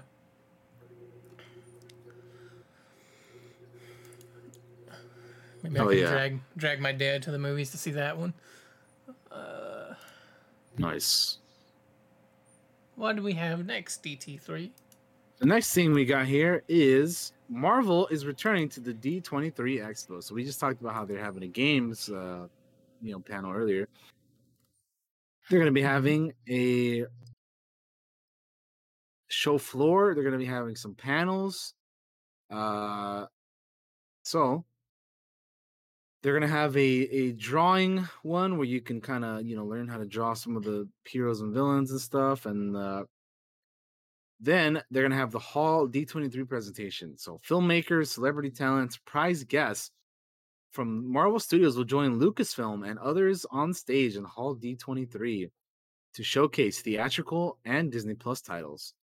Going behind the scenes of some of these studios' highly anticipated film special series, and attendees will see exclusive footage and be the first among the first to learn what's in the works. So obviously they're going to be getting some more stuff there.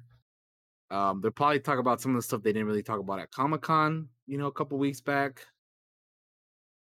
But, uh, yeah, man, that's exciting, dude. We're going to be getting more uh, M C U shit coming up. More more Star Wars stuff coming up here next month. And this is a great birthday present for me because this is happening, like, the day before and the day of my birthday. So I'm I'm I'm all here for this.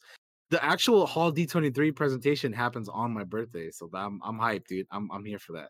Oh, yeah. Thank you. Thank you, Disney, for more Marvel and Star Wars. Uh, I, I I'm here for that. I'm excited. So, yeah.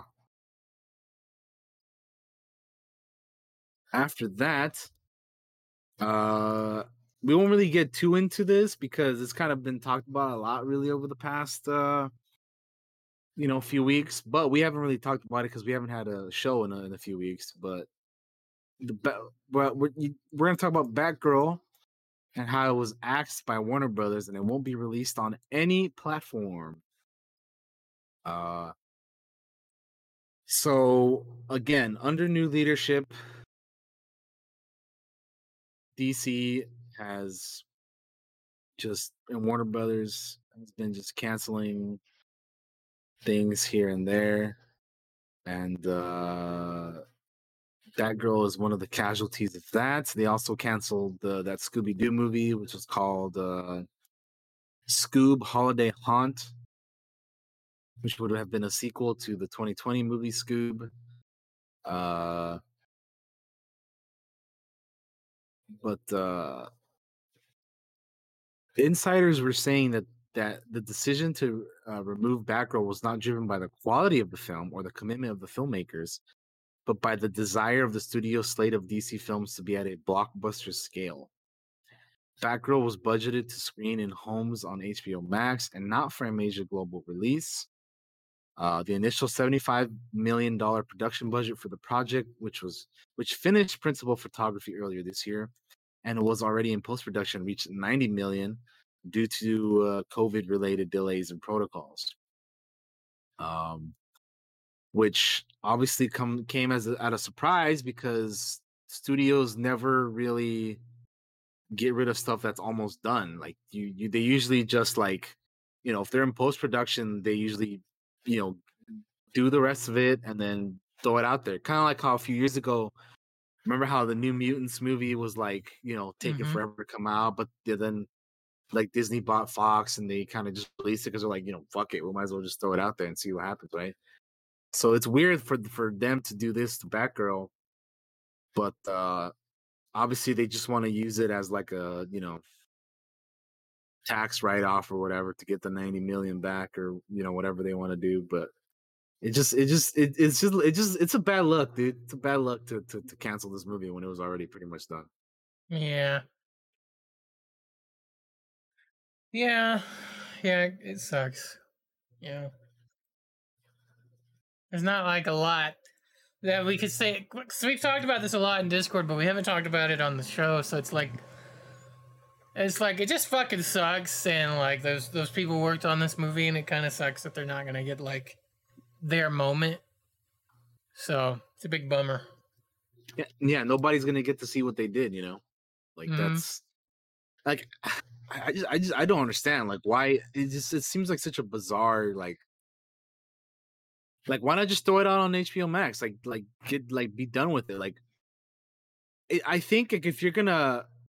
If you're gonna move forward and in the future say, "Oh, I don't want to, we don't want to make this type of content anymore," mm-hmm. then at the very least, the stuff that you already have in production, just release it, just throw it out there. Like, what's what's the worst that could happen, dude? Like, you already, it's already done. Like, basically, yeah, exactly. So, like, what the hell are you doing, man? So I just, I don't know. This is the this is the really bad look, man. So I don't, I don't know. Well. We'll see what happens, man. We'll see what happens with that. And then, like, all the while, you still have Ezra Miller doing all kinds of weird shit. And, like, the Flash movie is still happening, you know? But I did hear that they're kind of debating on what they want to do with that movie, too, and with Ezra Miller and all that. So It's so I don't know. weird. It's so weird. It's so whack. Because it's like, oh, it's got Keaton in it. Right? And like, oh yeah. my God, that's that's like my Batman, and like that movie's, if that movie comes out, I'll be shocked, to be honest with you. I think they're probably gonna do something. If they don't, like, it's, it's, if you think this is a bad look, if they don't do something about that fucking shit, it's gonna be a real bad look. Like, even yeah. worse. So, it is a weird time right now for this. It is. It is. Set. It is weird times. It is weird times for D C right now. They're they're they're undergoing a lot of uh, new management changes, and uh, yeah, dude. I don't. I don't know. We're just gonna have to wait and see, dude. Like they're they're in the they're in the thick of it right now. Mm. And and you know this is all, this is all a shame because I love D C, dude. Like I like I know. I, I'm a, I, Josh and I are both big D C guys, and like we are. You know.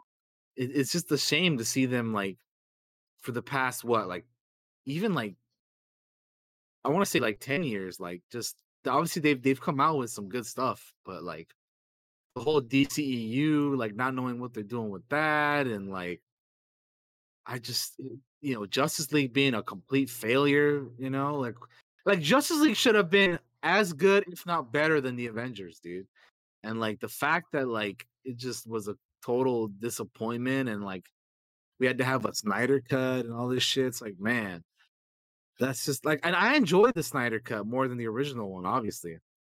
We, you know, if you want to hear our thoughts on the Snyder cut, go, uh, go, go check out the, you know, the, the episode we did on that. But it just, like, as somebody who loves D C, this is all really, like, very, very disappointing, and, and just, they, they need to get their shit together, man, because for a long time they have not been, like, they have not had a plan, which we'll get to. We'll, we'll talk about that here again in a bit.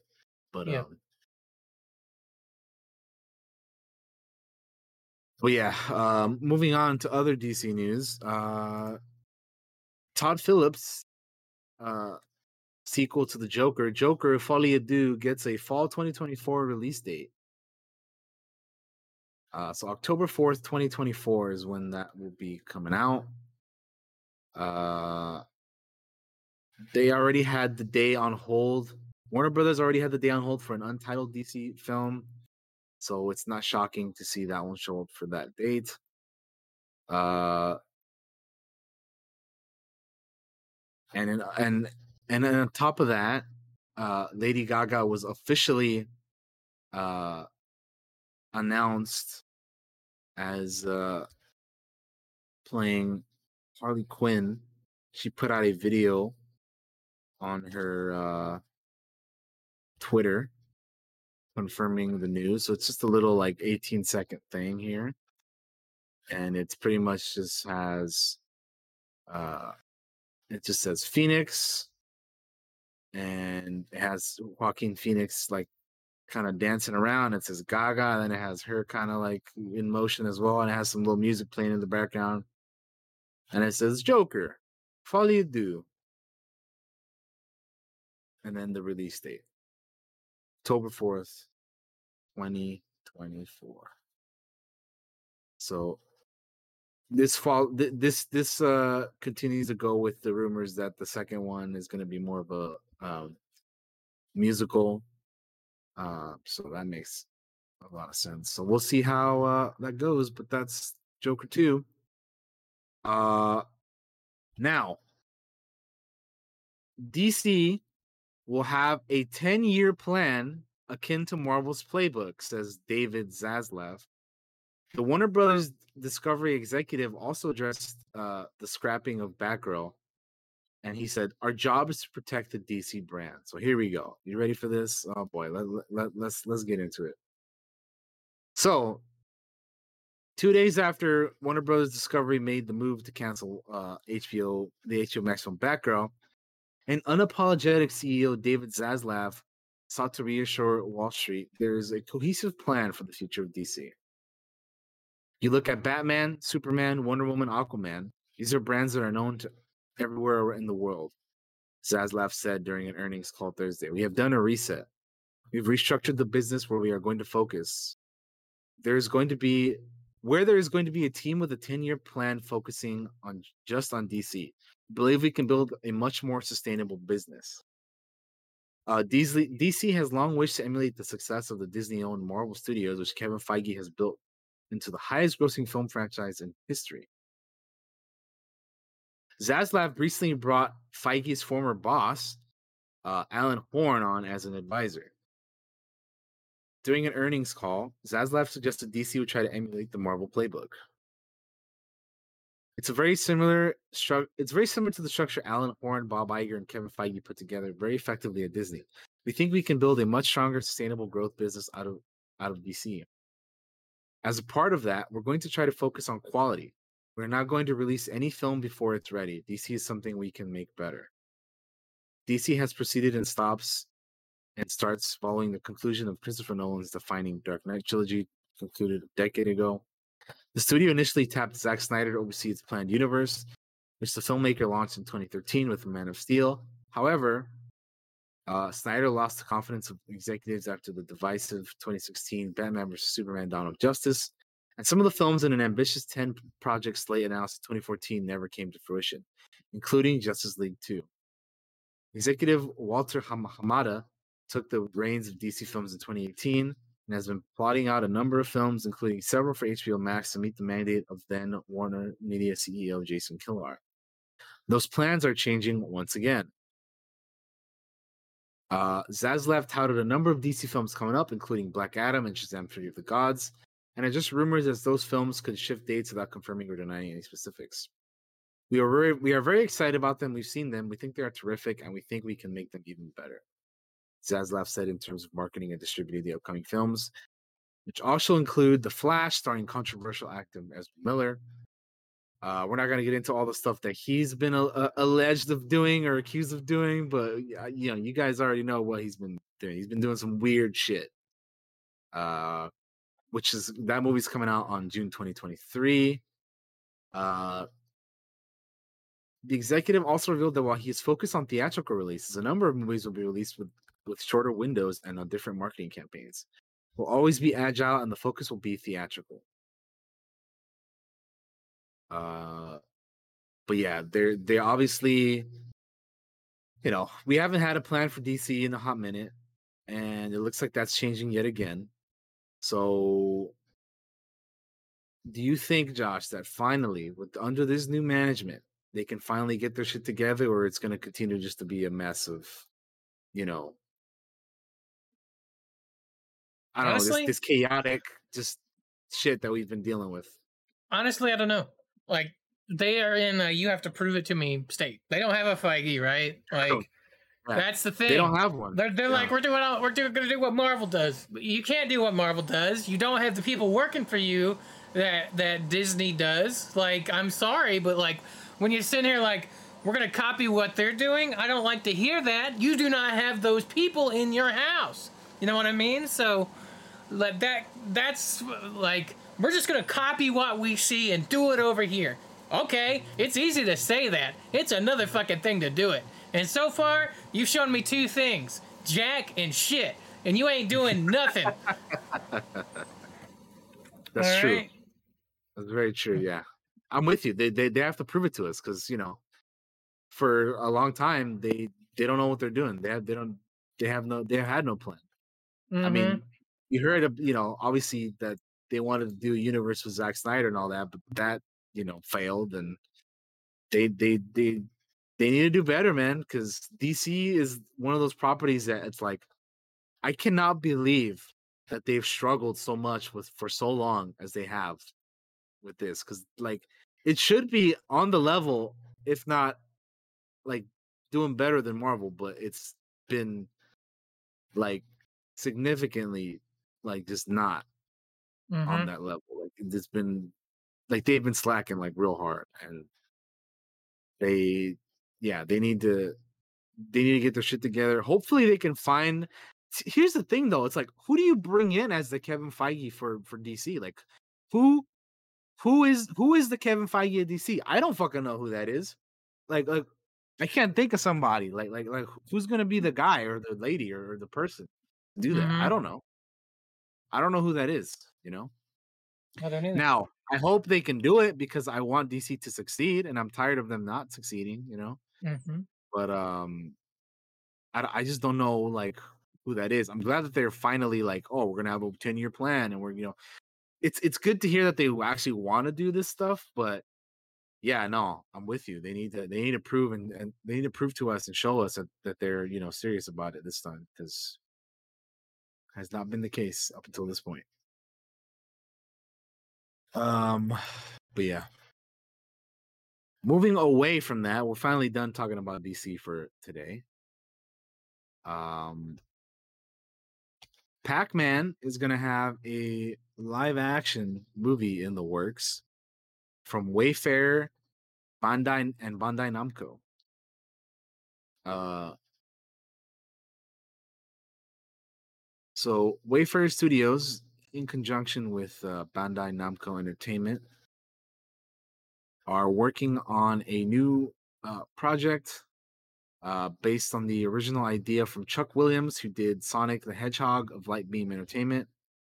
Um, and there isn't a whole lot of information out there, but I'll say this: if they can make it as, if they can make it on the level of Sonic the Hedgehog, I could see this being successful, because Sonic has been so good that our next story here after this one is going to tell you why. But uh, yeah, I-, I think if they can do, if they can make this movie like they have, like kind of, pa- if they can like sonicify it in that way, like make it kind of similar to that, then I could see it being successful.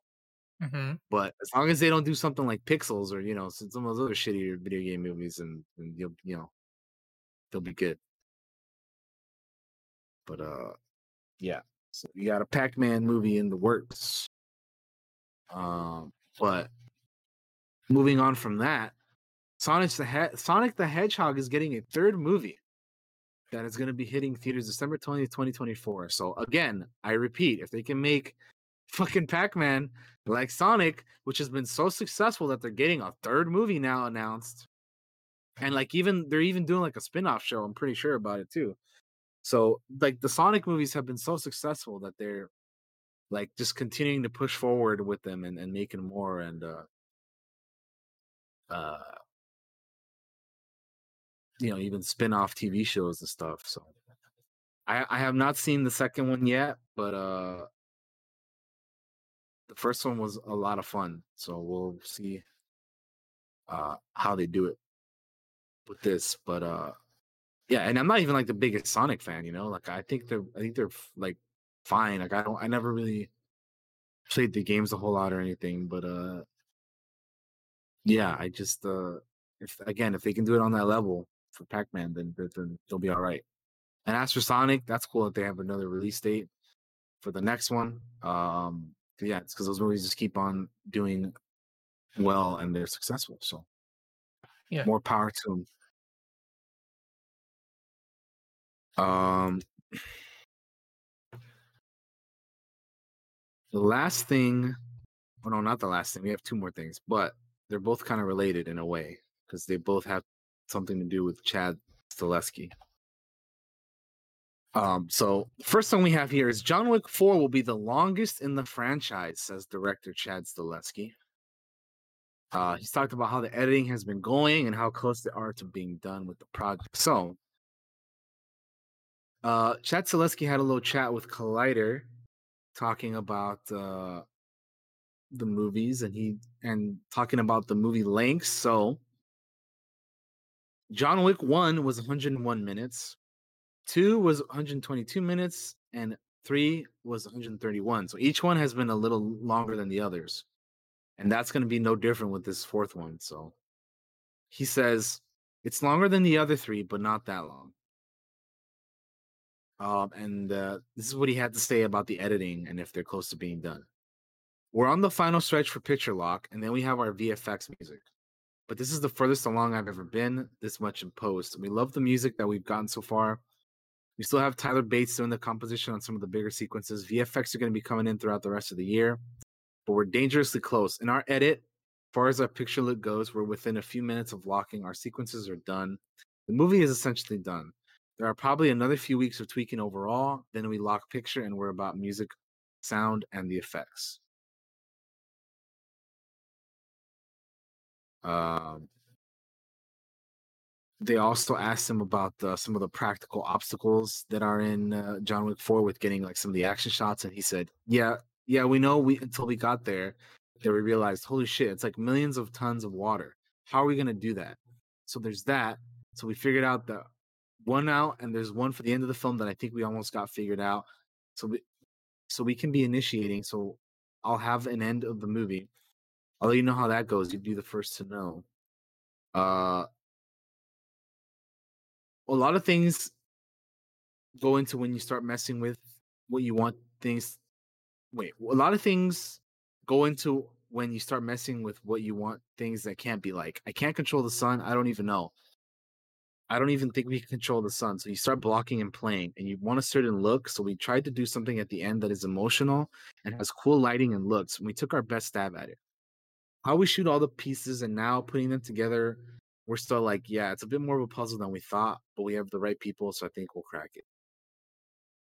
So that's a little bit more about John Wick four, uh, arriving on March twenty-fourth, twenty twenty-three.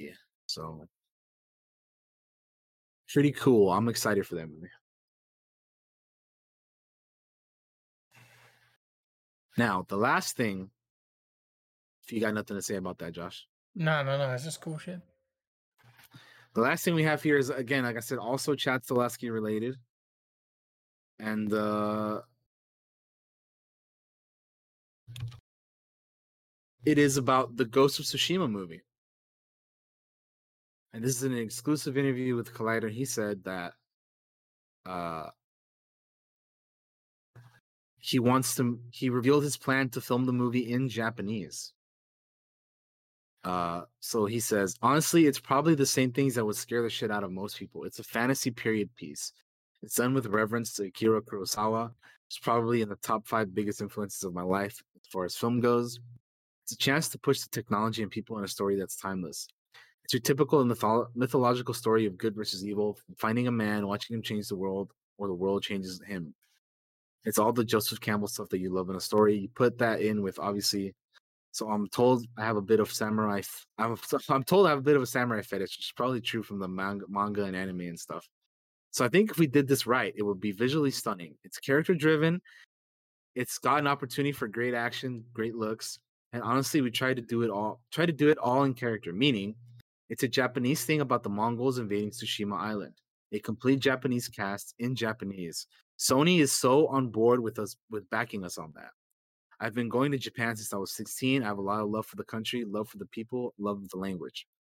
To try to direct not only in my language, but someone else's and culturally shift my mindset to bring apart that in a cool way that still entices Western audiences. So that's what he had to say about uh, Ghost of Tsushima. And that sounds pretty interesting and exciting to me. Uh, mm-hmm. So I'm I'm about it. I can't wait. Yeah, if if they do this movie well, man, ooh, I I mean I love the game. It's one of my favorite games of all time. Same. And so if they can if they can like make the movie like anywhere near as good as the game, then this is gonna be a fucking fantastic movie. But, yeah, yeah, I'm I'm I'm excited, dude. I can't wait. Yeah, I, I'm. That is. Uh, go ahead, Josh. I was just gonna say I'm hyped. I'm I'm really excited. Like, I love to go to Tsushima. Like, we have long ass many hour streams playing Tsushima, and yeah. I I watching a movie of it would be the fucking dopest shit ever. So. Yeah, that'll do it for our news for this week, man. That is that is it for the gaming, T V, and movie news. So that is the news, ladies and gentlemen. That is it, my friends. We are going to take a quick break, and then we will come yep. back, and we will be talking about Prey, I think, first, and then... Prey first, and then Westworld. Westworld. Yep.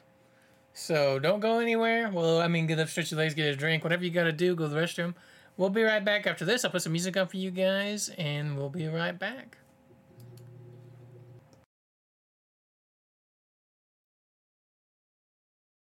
Hello, ladies and gentlemen. We are back from our breaks. I know it was quicker than usual, I feel like, but, but we're here and we're ready to talk about Prey and Westworld and all the goodness yeah. and goodies and thoughts that we have with those things. So we're going to start with Prey. I'm going to uh, I'm going to put up the, the text warning so you guys know that we're talking Prey.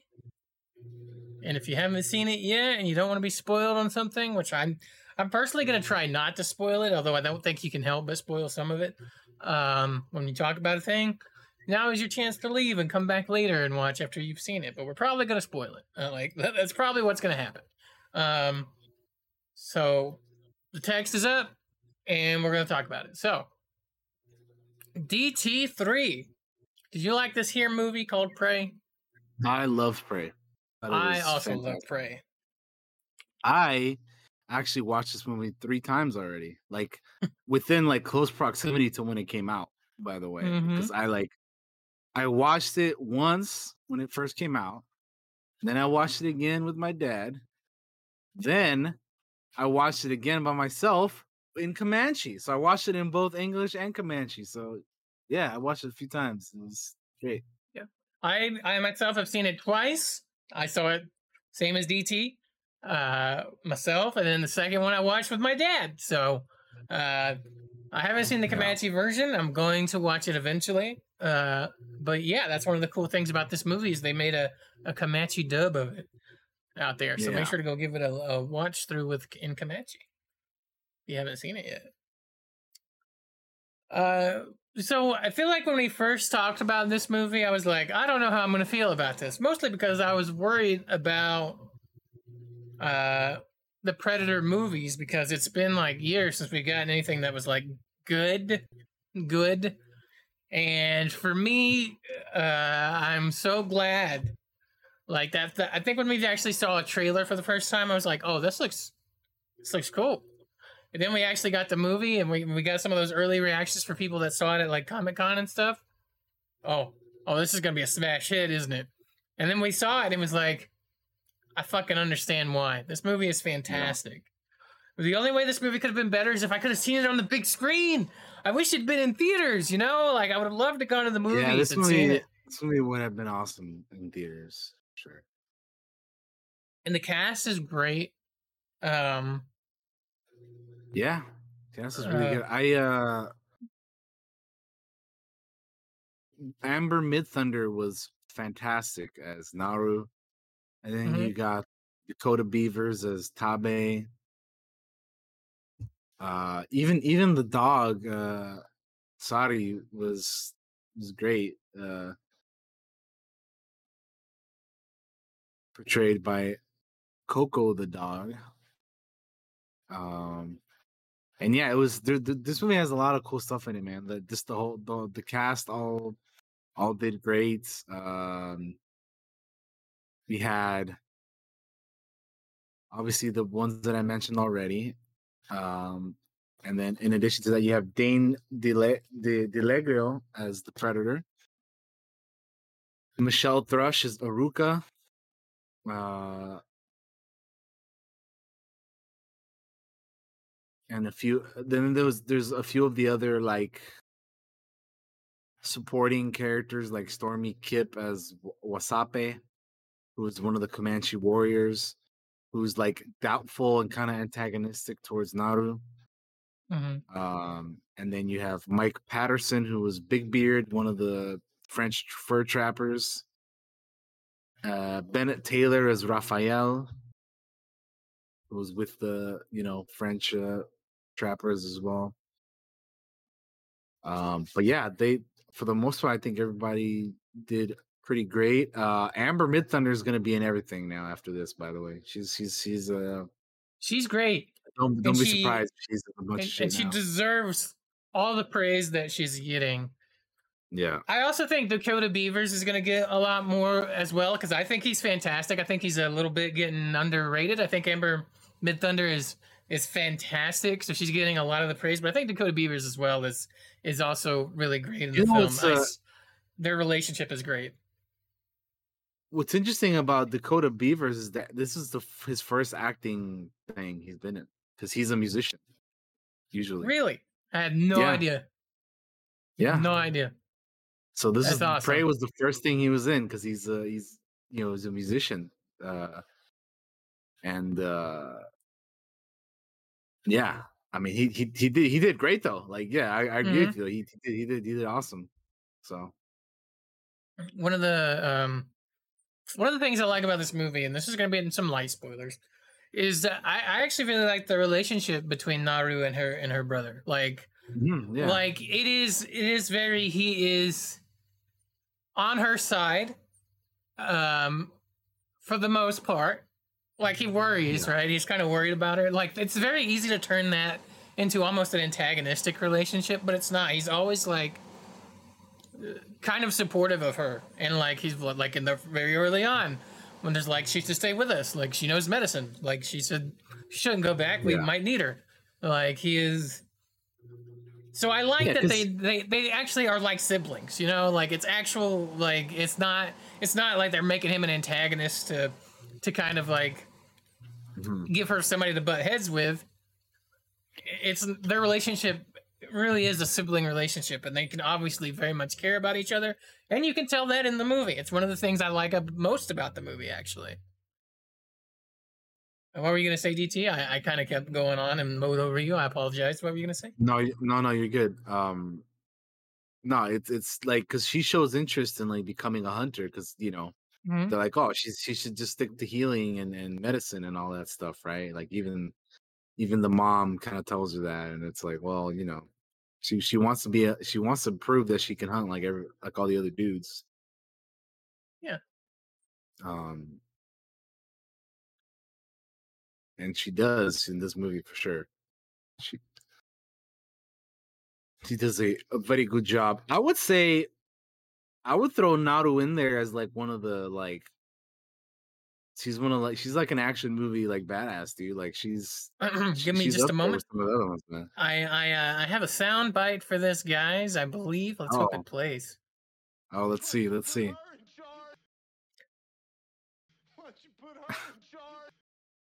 Yeah, yeah, that's a little quiet. Why is that so quiet?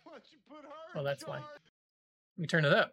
Let me put that all the way up. Put, you put, her in charge? put it, put it up, man. Pump it. There up. we go. Why don't you put her in charge? But it's the thing we talked about. Um, uh, in the past, which is like, why don't you put her in charge? You know what I mean? Like, so she's like, she she would definitely make it. Um, you know when we did lists of. Of yeah. female badasses oh, and things. She's yeah, absolutely she, she, on the list. She, she's on that, for sure. Like, easily. No she's, she's, doubt. Like, look, anytime people talk about those lists from now on, she's going to be on that. Like, mm-hmm. it's like, like one hundred percent. Mm-hmm.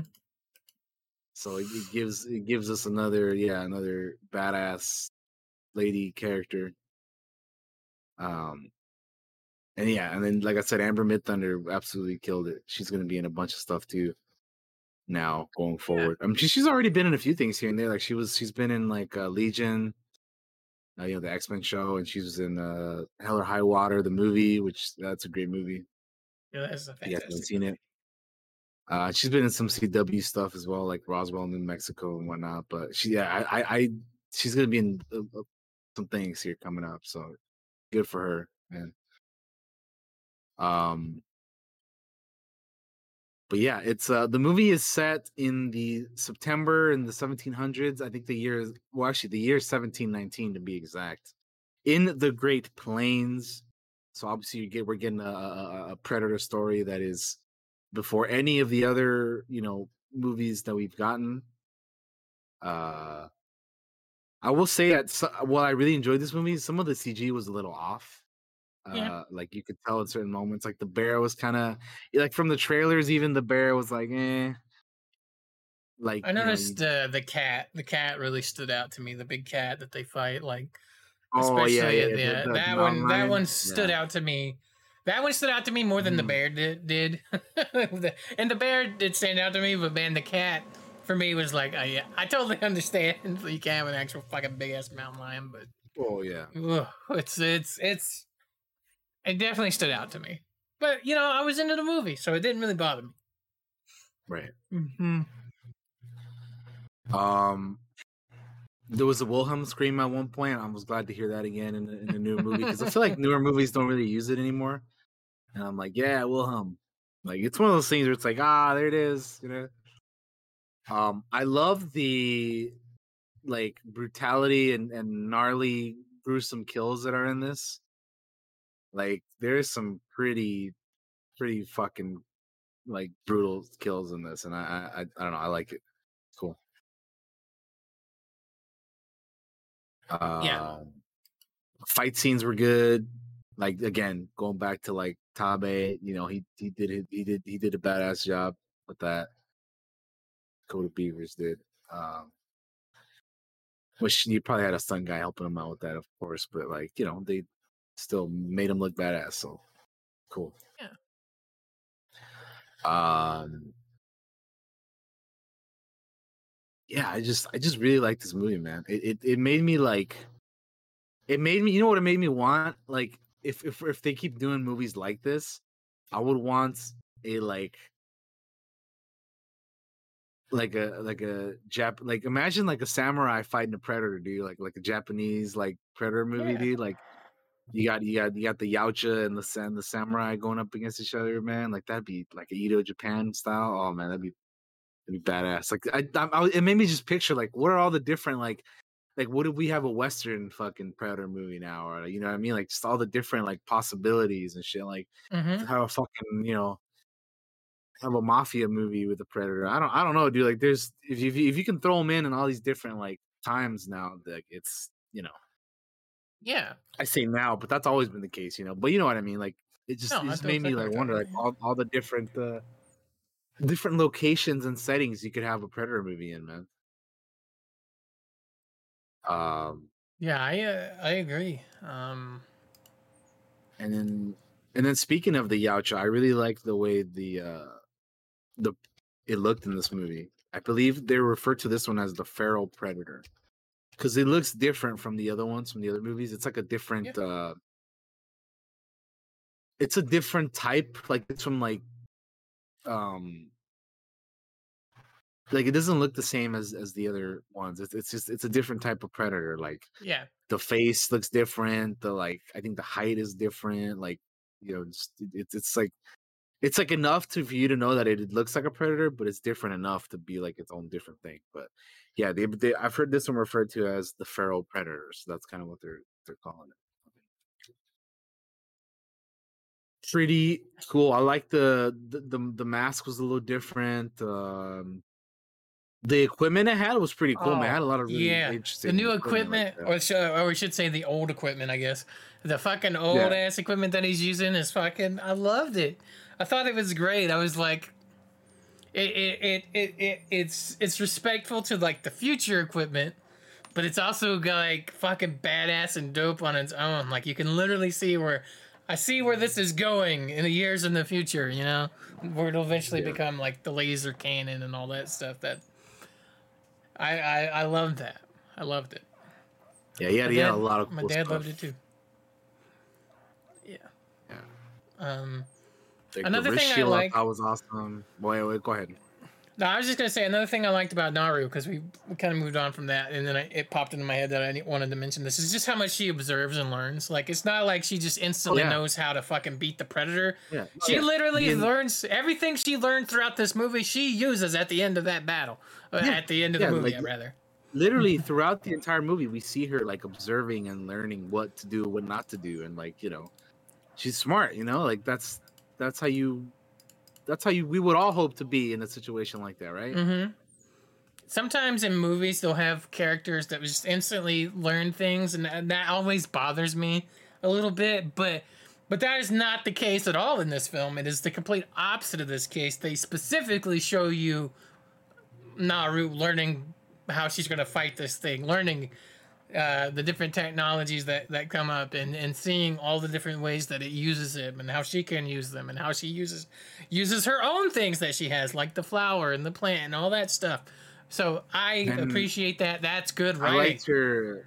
Yeah, I liked her ingenuity too, with like adding the little, you know, uh, like rope to her tomahawk so she can like, you know, throw it mm-hmm. around and, and pull it back and stuff. Like that was really cool. For sure. Um, so yeah, she's she's a very smart, observant uh, character. The thing is, is that they don't just they don't just tell you that; they show you that. Yeah. Which is which is fantastic. Indeed, indeed, indeed.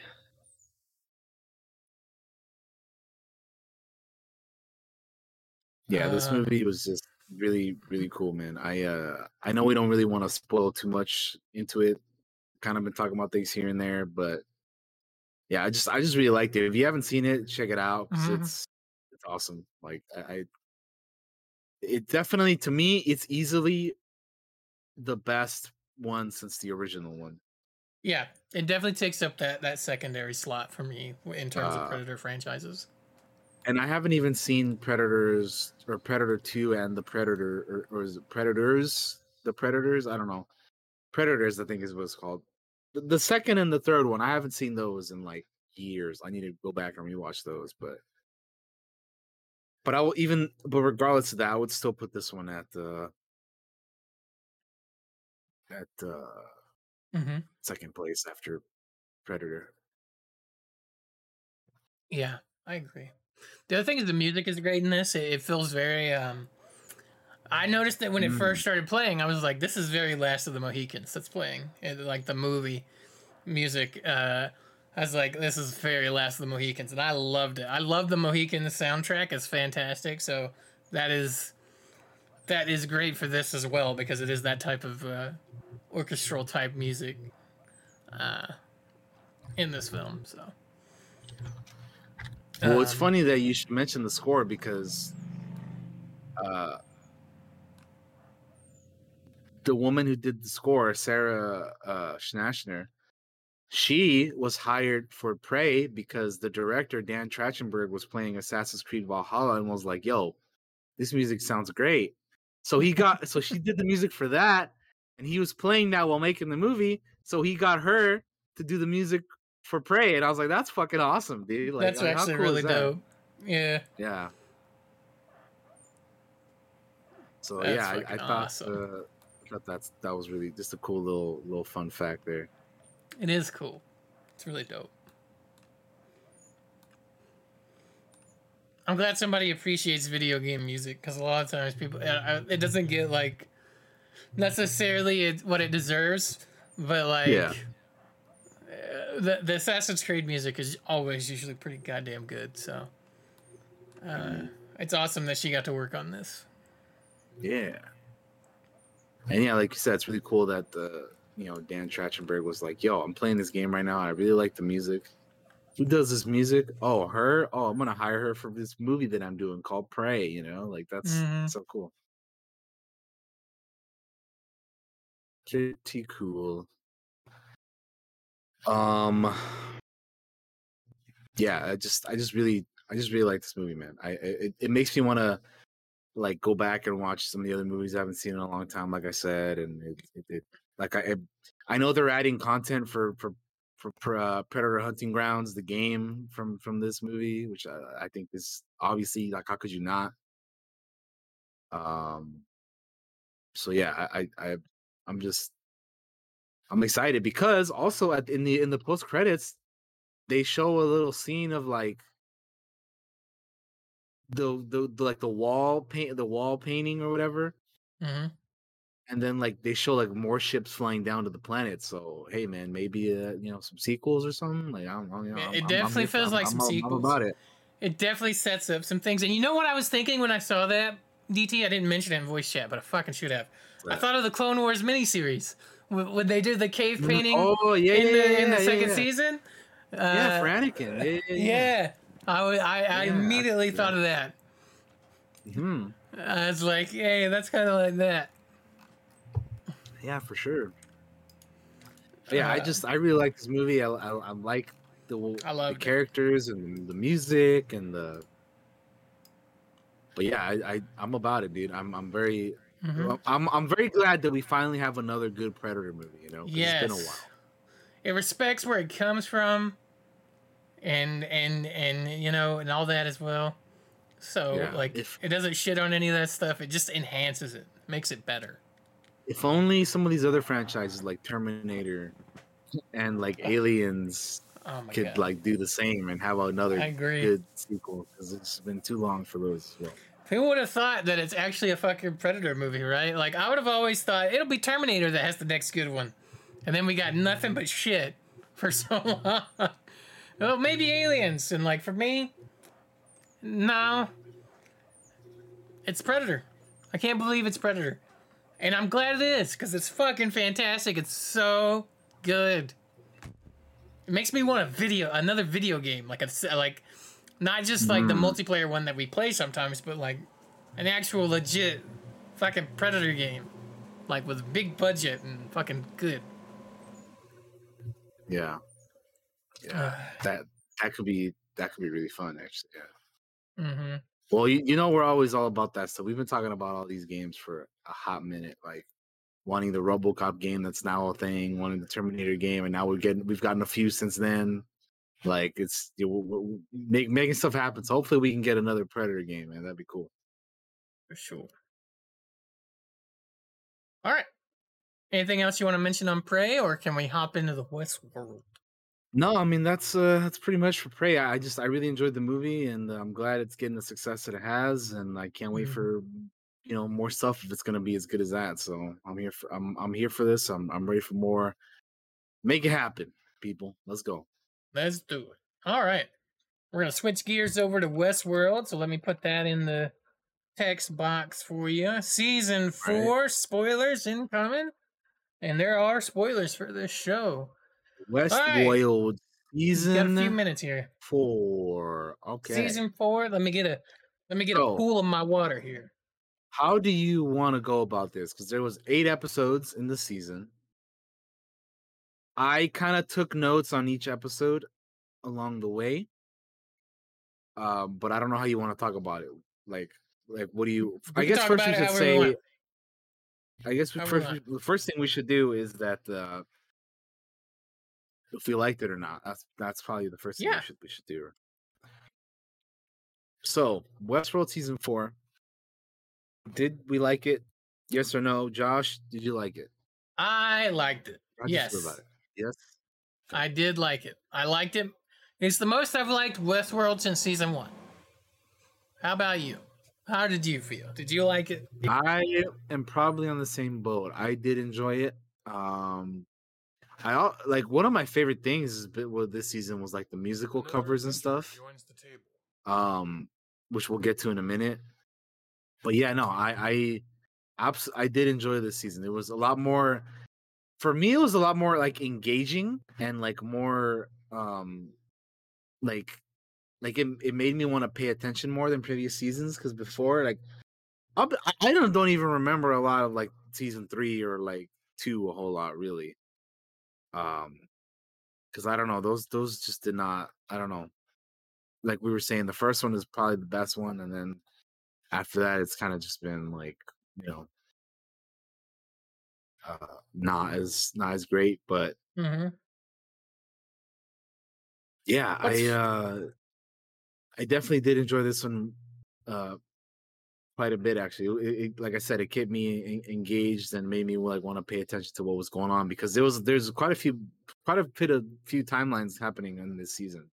Yes, and we could spoil D T. I think it's fine to spoil the. You cannot talk about Westworld and not spoil it, so we kind of have to spoil it if you want to talk about it. So I'm fine with talking spoilers. What I was gonna say. Uh, What I was going to say, I just left my brain at what I was going to say. Oh, what I was going to say is, um, usually when a show starts to kind of slide downhill, for me, it's a lot for it to come back. And Westworld came back to me. It was like, I missed you, old friend, you know? And like, I, I uh, uh, it, it had me, I'm, I'm so glad I checked it out. Uh, I, I, like, do I want to watch this season or not? I don't know. I'm glad I did. I'm glad I was like, D T, you got to check it out. It's kind of like Westworld's back, you know? Yeah. Um, so, uh, it, it's pretty fucking cool. It's pretty fucking cool. And I was glad, and Aaron Paul is like... Yeah, Aaron Paul was great. I'm glad he was back because that son of a bitch can act.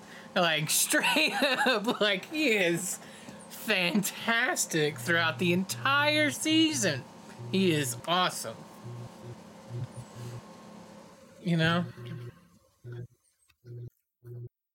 Uh, but yeah, what, what do you want to do? Do you want to go episode by episode or, or, or do you have parts you want to talk about specifically and not necessarily go episode I mean, by episode, but talk about parts from those episodes?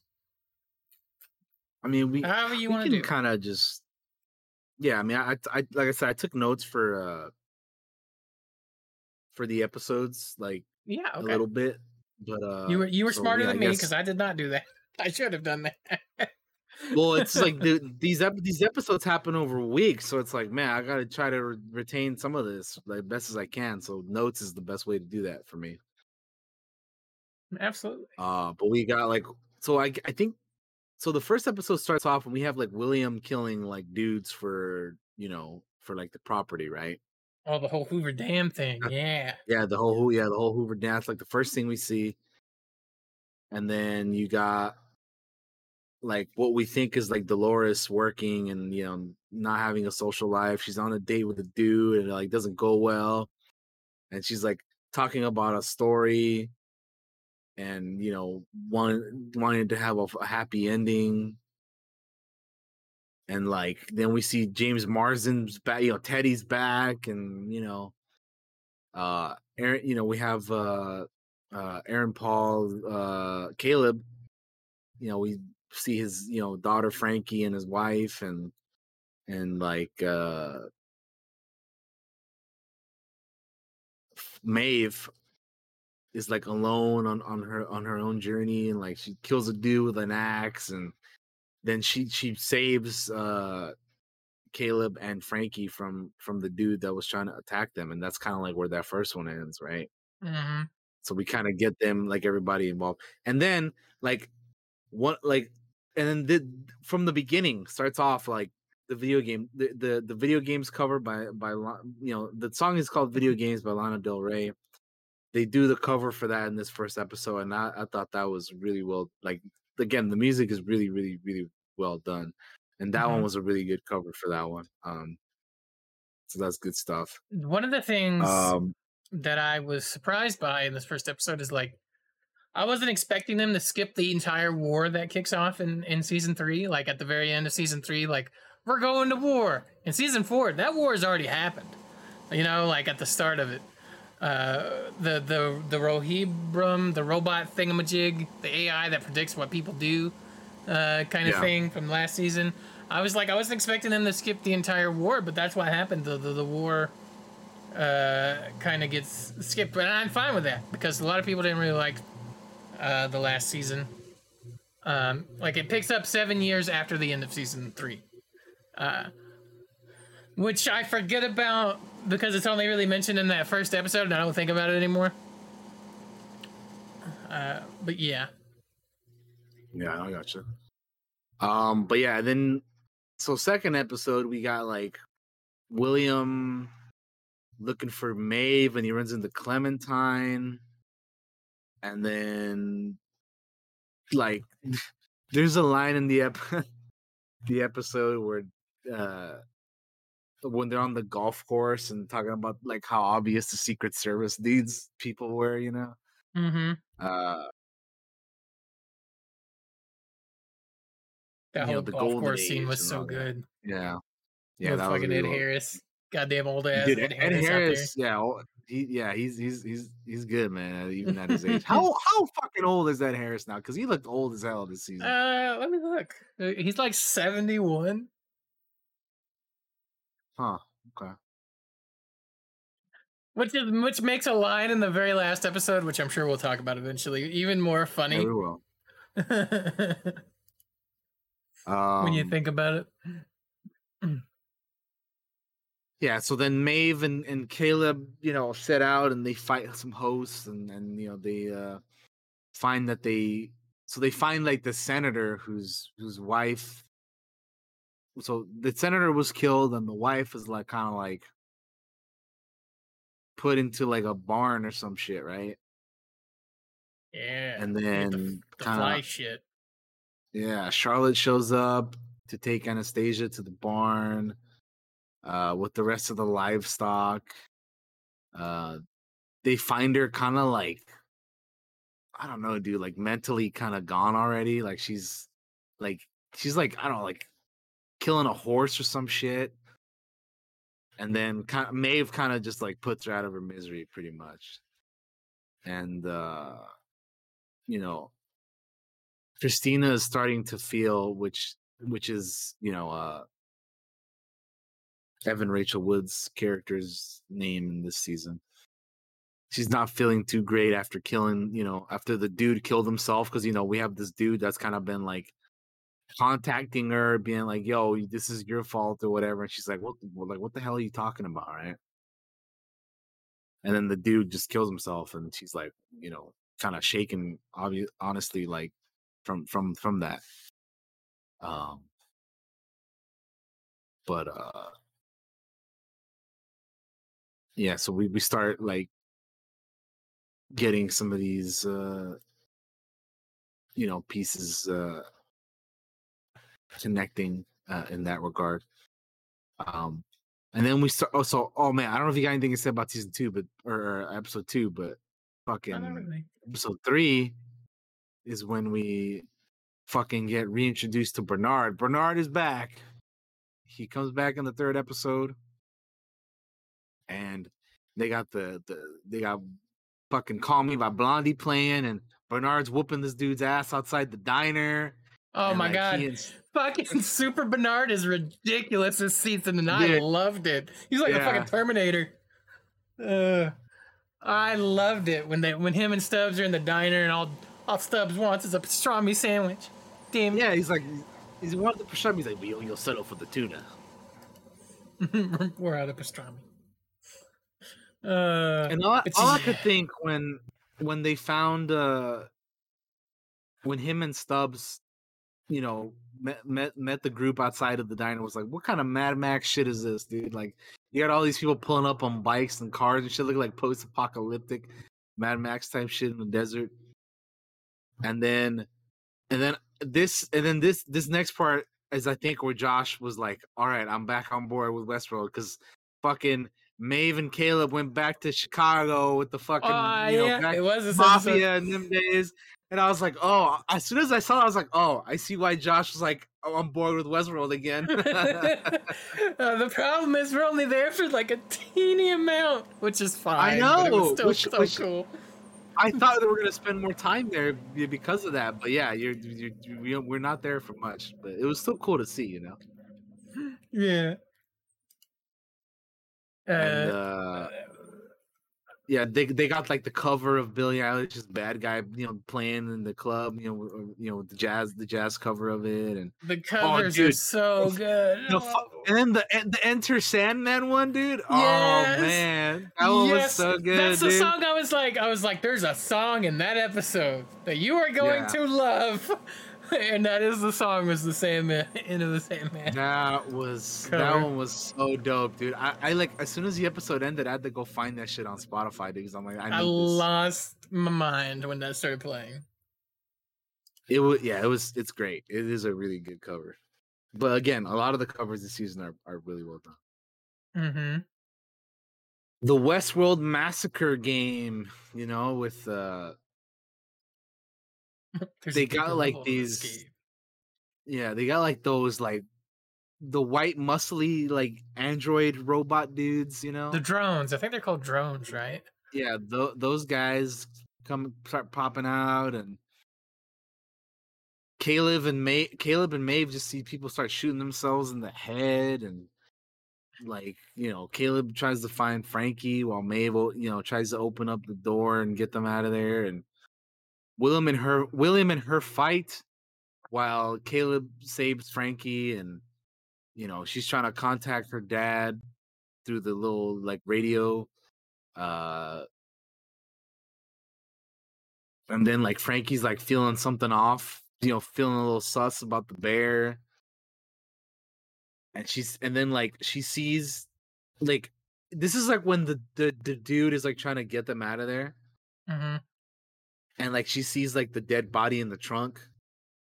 And like Uwade, who's who's her who's her mom, tells her to hide, and Frankie and Uwade kill kill the dude, and they run away, and that kind of like is like where that episode ends.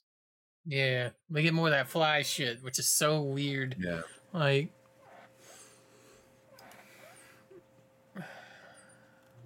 and then we have episode four where Caleb and Maeve kind of infiltrate this like facility. He gets tagged, he gets hit. And she kind of has to like drag his ass to safety. Uh, and then we get the like, re- you know, the revelation of like Charlotte waking him up, and like she kind of turned him into his, kind of turned him into like her pet, basically, you know. Uh, Maeve fights William again, uh, saying like, you know, you're not the one I'm trying to control, and Maeve and Caleb take Charlotte away, and, and you know, Caleb's still bleeding in the vehicle while Maeve explains how like she saw him and the potential of a better life, and they arrive somewhere where William starts shooting at him again. There's a lot there's a lot of conflicts here with Maeve and William. Mm-hmm. Uh, and Maeve tells Caleb uh, to take Charlotte and call his team to get him out of there as she as she engages with, with William. Uh, Caleb resists Charlotte and, and shoots William, but then William shoots Maeve and stabs her, and then she kind of just blows the area up. Uh, and Charlotte's like telling Caleb, like, yo, you shouldn't be asking where he is, but when. And he asks how long it's been, And she she tells him that it's been like twenty-three years for him. And you're like, damn, that's, you know, she's like, kind of conquered the fucking world. Yeah, basically. Because again, we have like all these multiple timelines going on at the same time. Mm-hmm. You're like, well, when is this and compared to that? And yeah. Um, but yeah, so and then over in the Christina front of things, Maya keeps insisting that, you know, on, on finding someone for Christina. So they go on a date and they meet they meet Teddy, uh, Bernard, and and uh, and the Mad Max crew, as I like, you know, as I call them. We're looking for for a wep a, a weapon in the desert, and uh, yeah, uh, they're looking for. They they're looking for this weapon and, and, and also uh, sees Dad, but he isn't there. And but the weapon they found, or the weapon they were looking for, has been found, which is Maeve. So they that's where that one ends. They just they find the weapon, who is Maeve. Uh, episode five starts off with uh, William just like mentally, verbally abusing like this, breaking this dude and his wife. Like they're like sitting around the, ta- the table for like dinner or some shit, and he's just like tearing them apart, right? Yeah.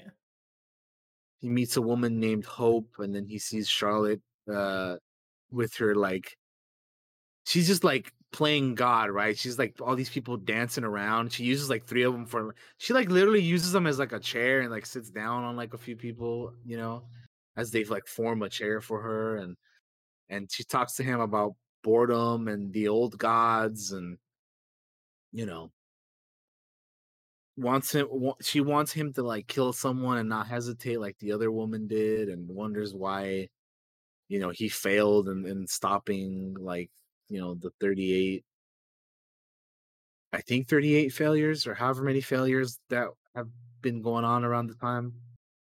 Uh, and then William kind of talks to himself, right? He, he, the host William and the human, you know, the the, the human William kind of have a have a chat with with one another. Yeah. Um. So we get we get we get to see some insight into his mind as he talks to himself, basically. Christina wakes up and has like a nightmare and talks to Maya about it, then goes to work to talk to her boss about the new story. He asks her about the name of the girl, but gets interrupted by Teddy, who tells her to go meet him uh, by telling her boss it's a personal situation. And they meet.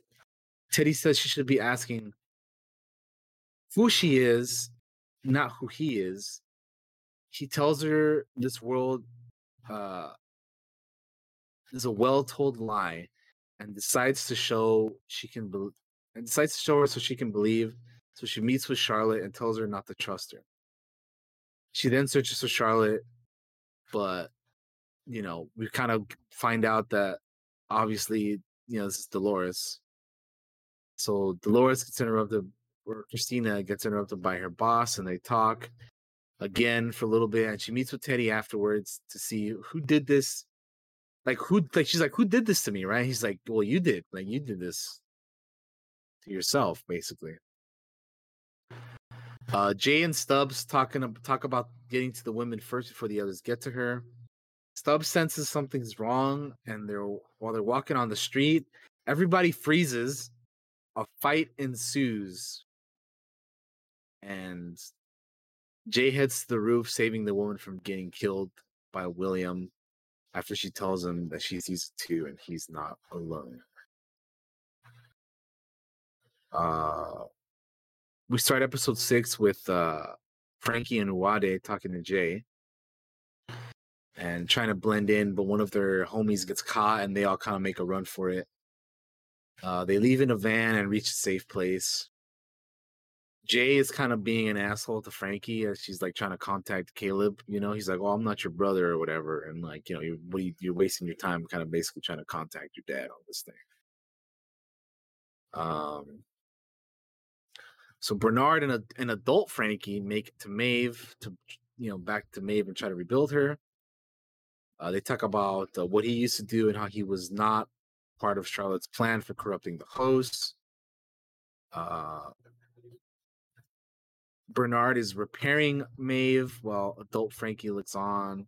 And she talks about how she had to do everything for her mother when she got sick, comparing it to what she was doing with Maeve. Uh, and says she doesn't have a spot, soft spot for her like he does. And how she saw her the last time she saw her dad when, you know, when uh, they got separated and Maeve went off with him. Uh,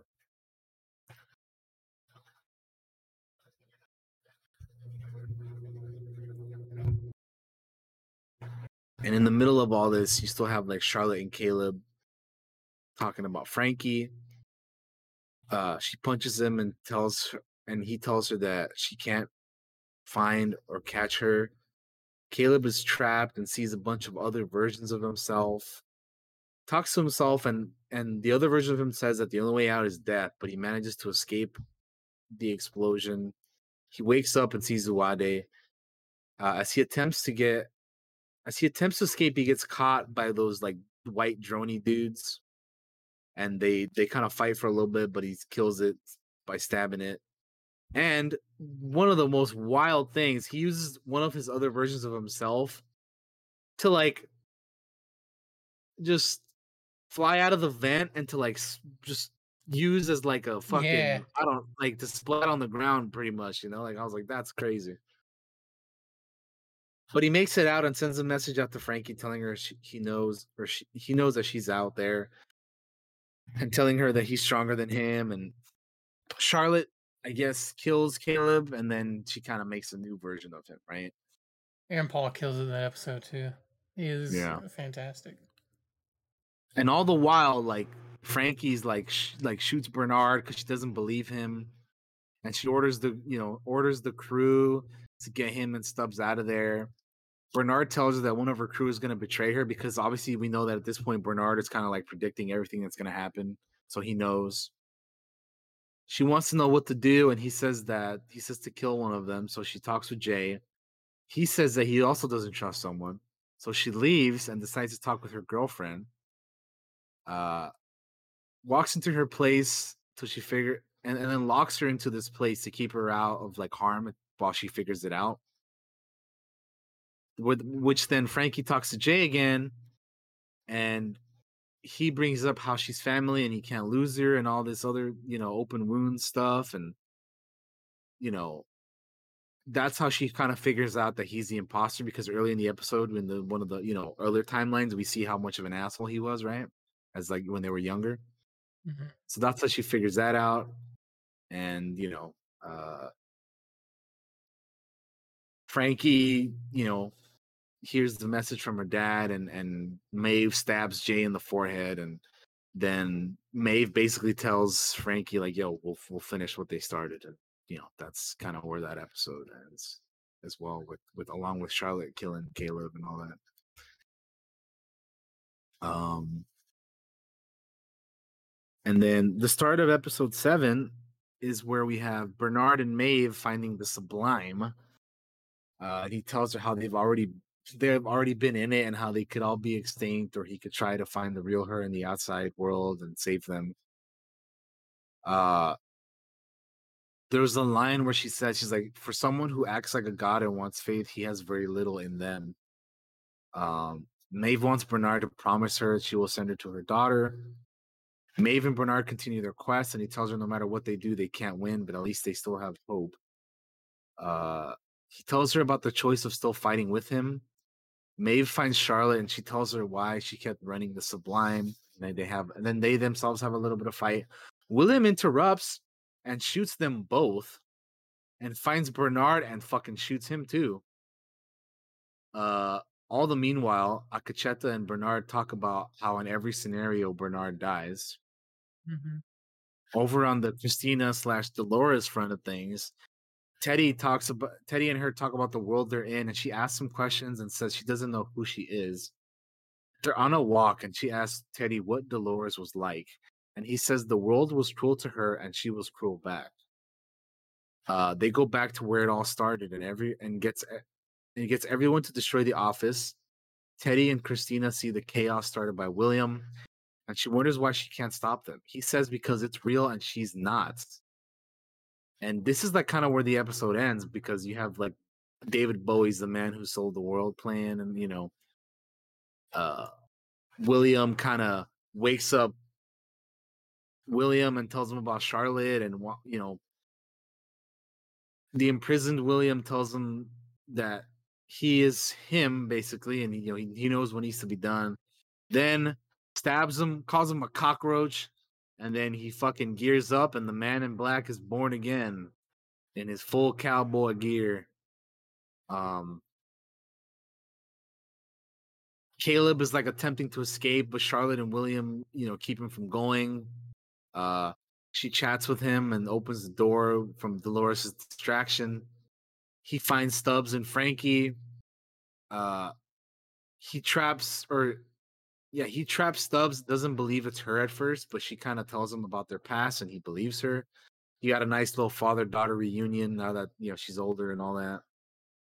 Um, then they reunite with Bernard and Maeve. Maeve wants to be there when Frankie sees her dad to keep her promise, but and then Bernard thanks Stubbs, and he thanks him and tells him he doesn't make it. Stubbs and Frankie have the no more waiting moment. Uh, they walk in after Dolores' distraction as well and find Caleb. She asks who he is, and he says, a ghost from the past. Uh, they see the dead William, and Stubbs says, whoever did this did us a favor. They walk away from it, and Stubbs, Frankie, and Caleb attempt to get away, but the crowd surrounding them begin fighting. Frankie catches a stray bullet, and Caleb carries her out of there while Stubbs fights off a few more of those guys. But yeah, that's kind of where the episode ends. And the, yeah, I remember watching this episode being like, yo, shit is mm-hmm. going down, dude. People like, just get popped. They were like, drop yeah. it. And I was like, yeah, everybody's damn. just killing the fuck out of each other. You're like, damn, this is this is this is crazy. Cause like, and then like you have William just shooting the shit out of like Bernard and Maeve and mm-hmm. Charlotte. And you're like, damn, are they dead? Like, what's going on, you know? Because you never know like, with Westworld. Are they dead dead? Are yeah. they coming back? Who knows? Like what the fuck? Like, like this episode, like fucking went all out, dude. They, you're like, what's going on, man? This, this is insane. Yes, sir. But uh, then we have the finale. So the finale started, and I was like, wait a minute, who is this guy? I, I no, I'm not. No, I knew who he was, but I was like, what is he doing in this show?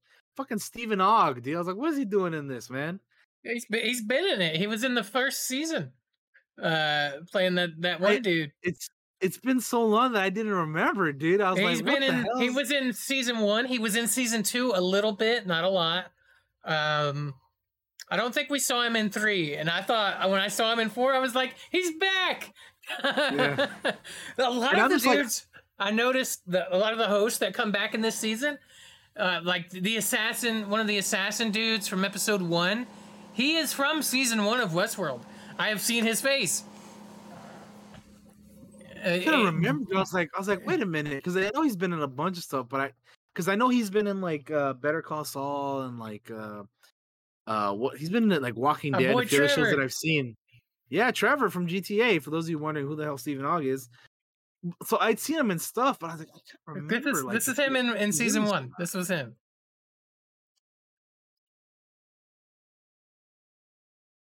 Ah, okay, yeah, yeah, yeah. There he is.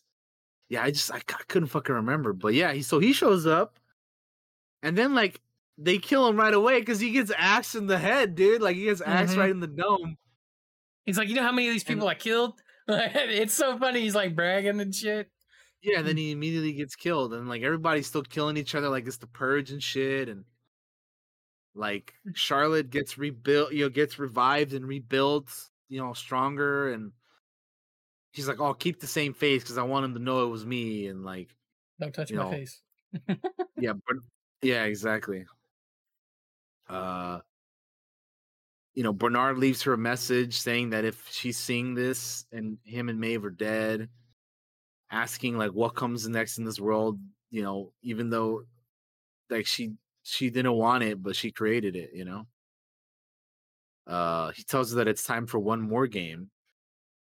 All the while, William's like killing sniper kids, calling them fucking campers and stuff. That that that, that, actually, that made Seven, me laugh, dude. That made me laugh. Yes, no, seventy-one-year-old Ed Harris calling that kid a camper was the funniest shit.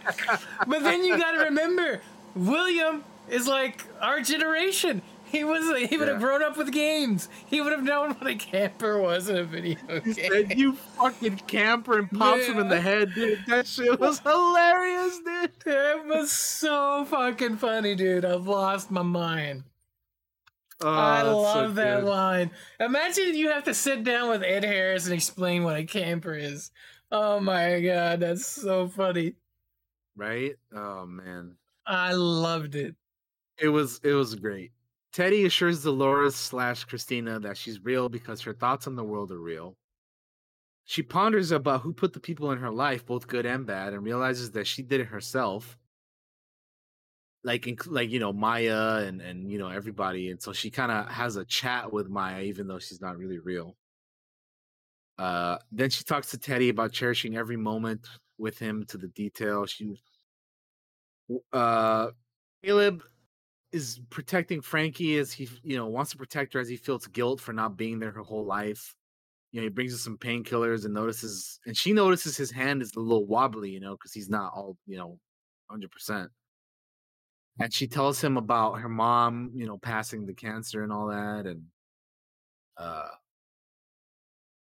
yeah, William is like driving in his like truck, listening to fucking Ring of Fire by Johnny Cash, and gets attacked by some people, and he uh kills them all, of course, takes the glasses off of one of them where he kind of communicates with Charlotte. Those guys are from and, season two, by the way. And she's like, yo, I know where you're going. You're going for the sublime. Yeah, he got them Google Google Lens glasses. Yeah, where they can communicate. uh So, uh, Charlotte finds Clementine while looking for William after spotting, you know, the dead William. And uh, she catches up with William. They talk again for a little bit and fight. She shoots William and, and uh, uh, kills him, opening up his dome and, like, you know, crushing the little pearl. Uh, and all the while this is happening, Uh, uh, Dolores, I almost said Charlotte again. Dolores is talking to Teddy about, you know, uh, everything that's been going on, and, you know, uh, the the realizations of, like, you know, telling herself the, what the truth of what they are, and the reflection, them being the reflections of their makers. And he encourages her to find him in the real life. Uh, And Charlotte also takes herself out, opening her face and, you know, crushing her own little, you know, pearl thing, which that was kind of a weird looking scene, because you kind of like, I, I just, it's weird seeing anybody open up their face and just like, you know, mm-hmm. grabbing them, you know, thing and killing themselves and all that. And uh, uh, but there's one final test, a, a game of her making. And then we got the Pyramid Song by Radiohead playing, and it looks like, Josh, that season five is going to be the last one, but we're going back. We're going back to Westworld. We're going back in the wild, wild west, man. So, what what'd you think of that ending, man? Because it definitely looks like season five is going to be the end. At least that's I, what it seemed like. Well, here's the thing: we need season five to be confirmed because it hasn't been renewed yet. uh, I found that out when I was looking around earlier, that there is no season five been renewed yet. So. I've, the, my first concern was like, oh, please renew it. You could end here and it would probably be okay, but I really want that season five.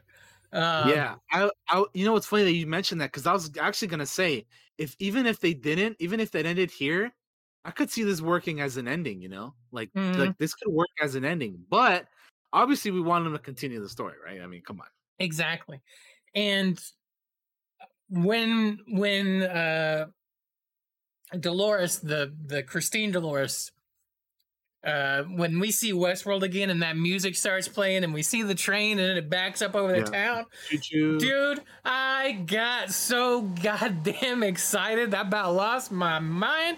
I was like, oh, the son of a bitches. I thought I was out and they pulled me back in.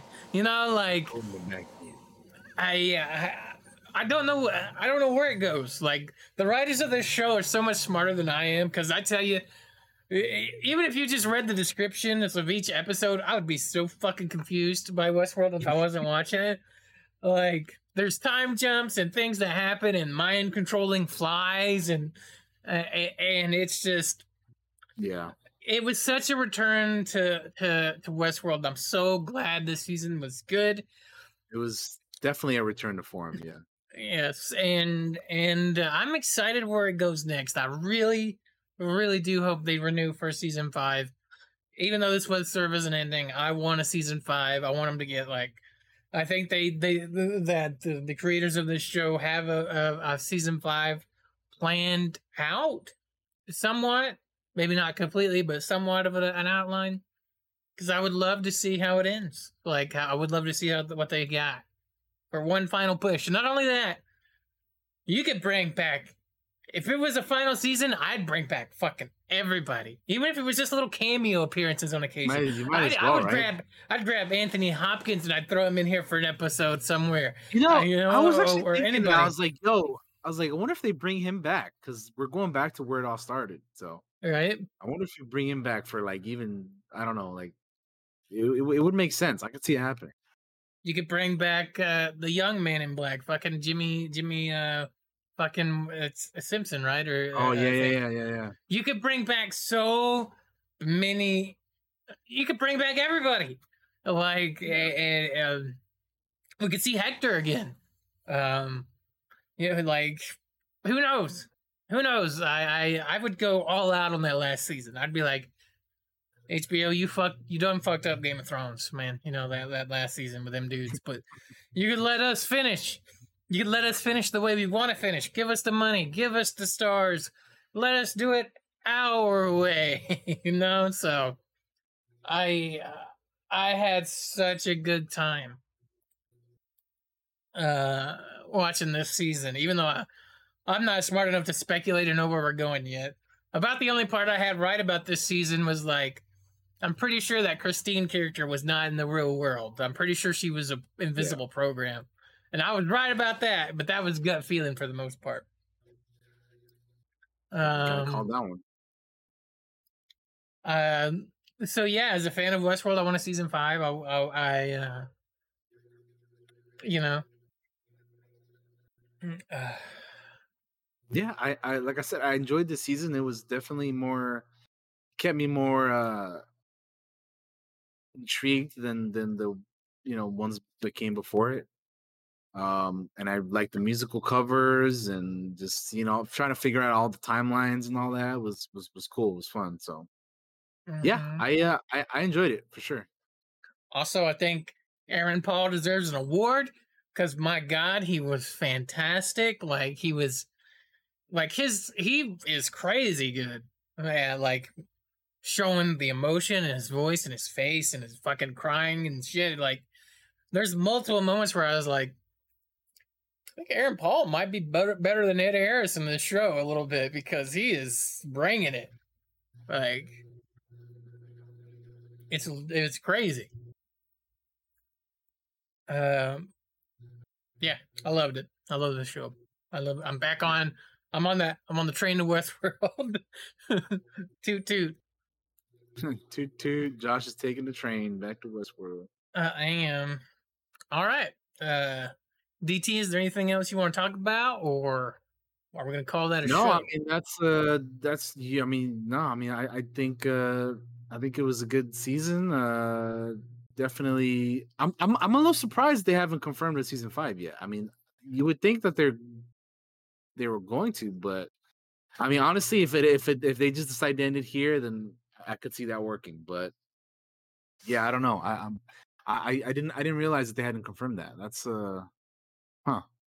Yeah, I didn't realize anyway. It either. I thought they had confirmed it because I was looking on the the fucking uh, Reddit and people were like, yeah. season five hasn't been uh, confirmed yet. And I was like, what? How? It's so good. Okay.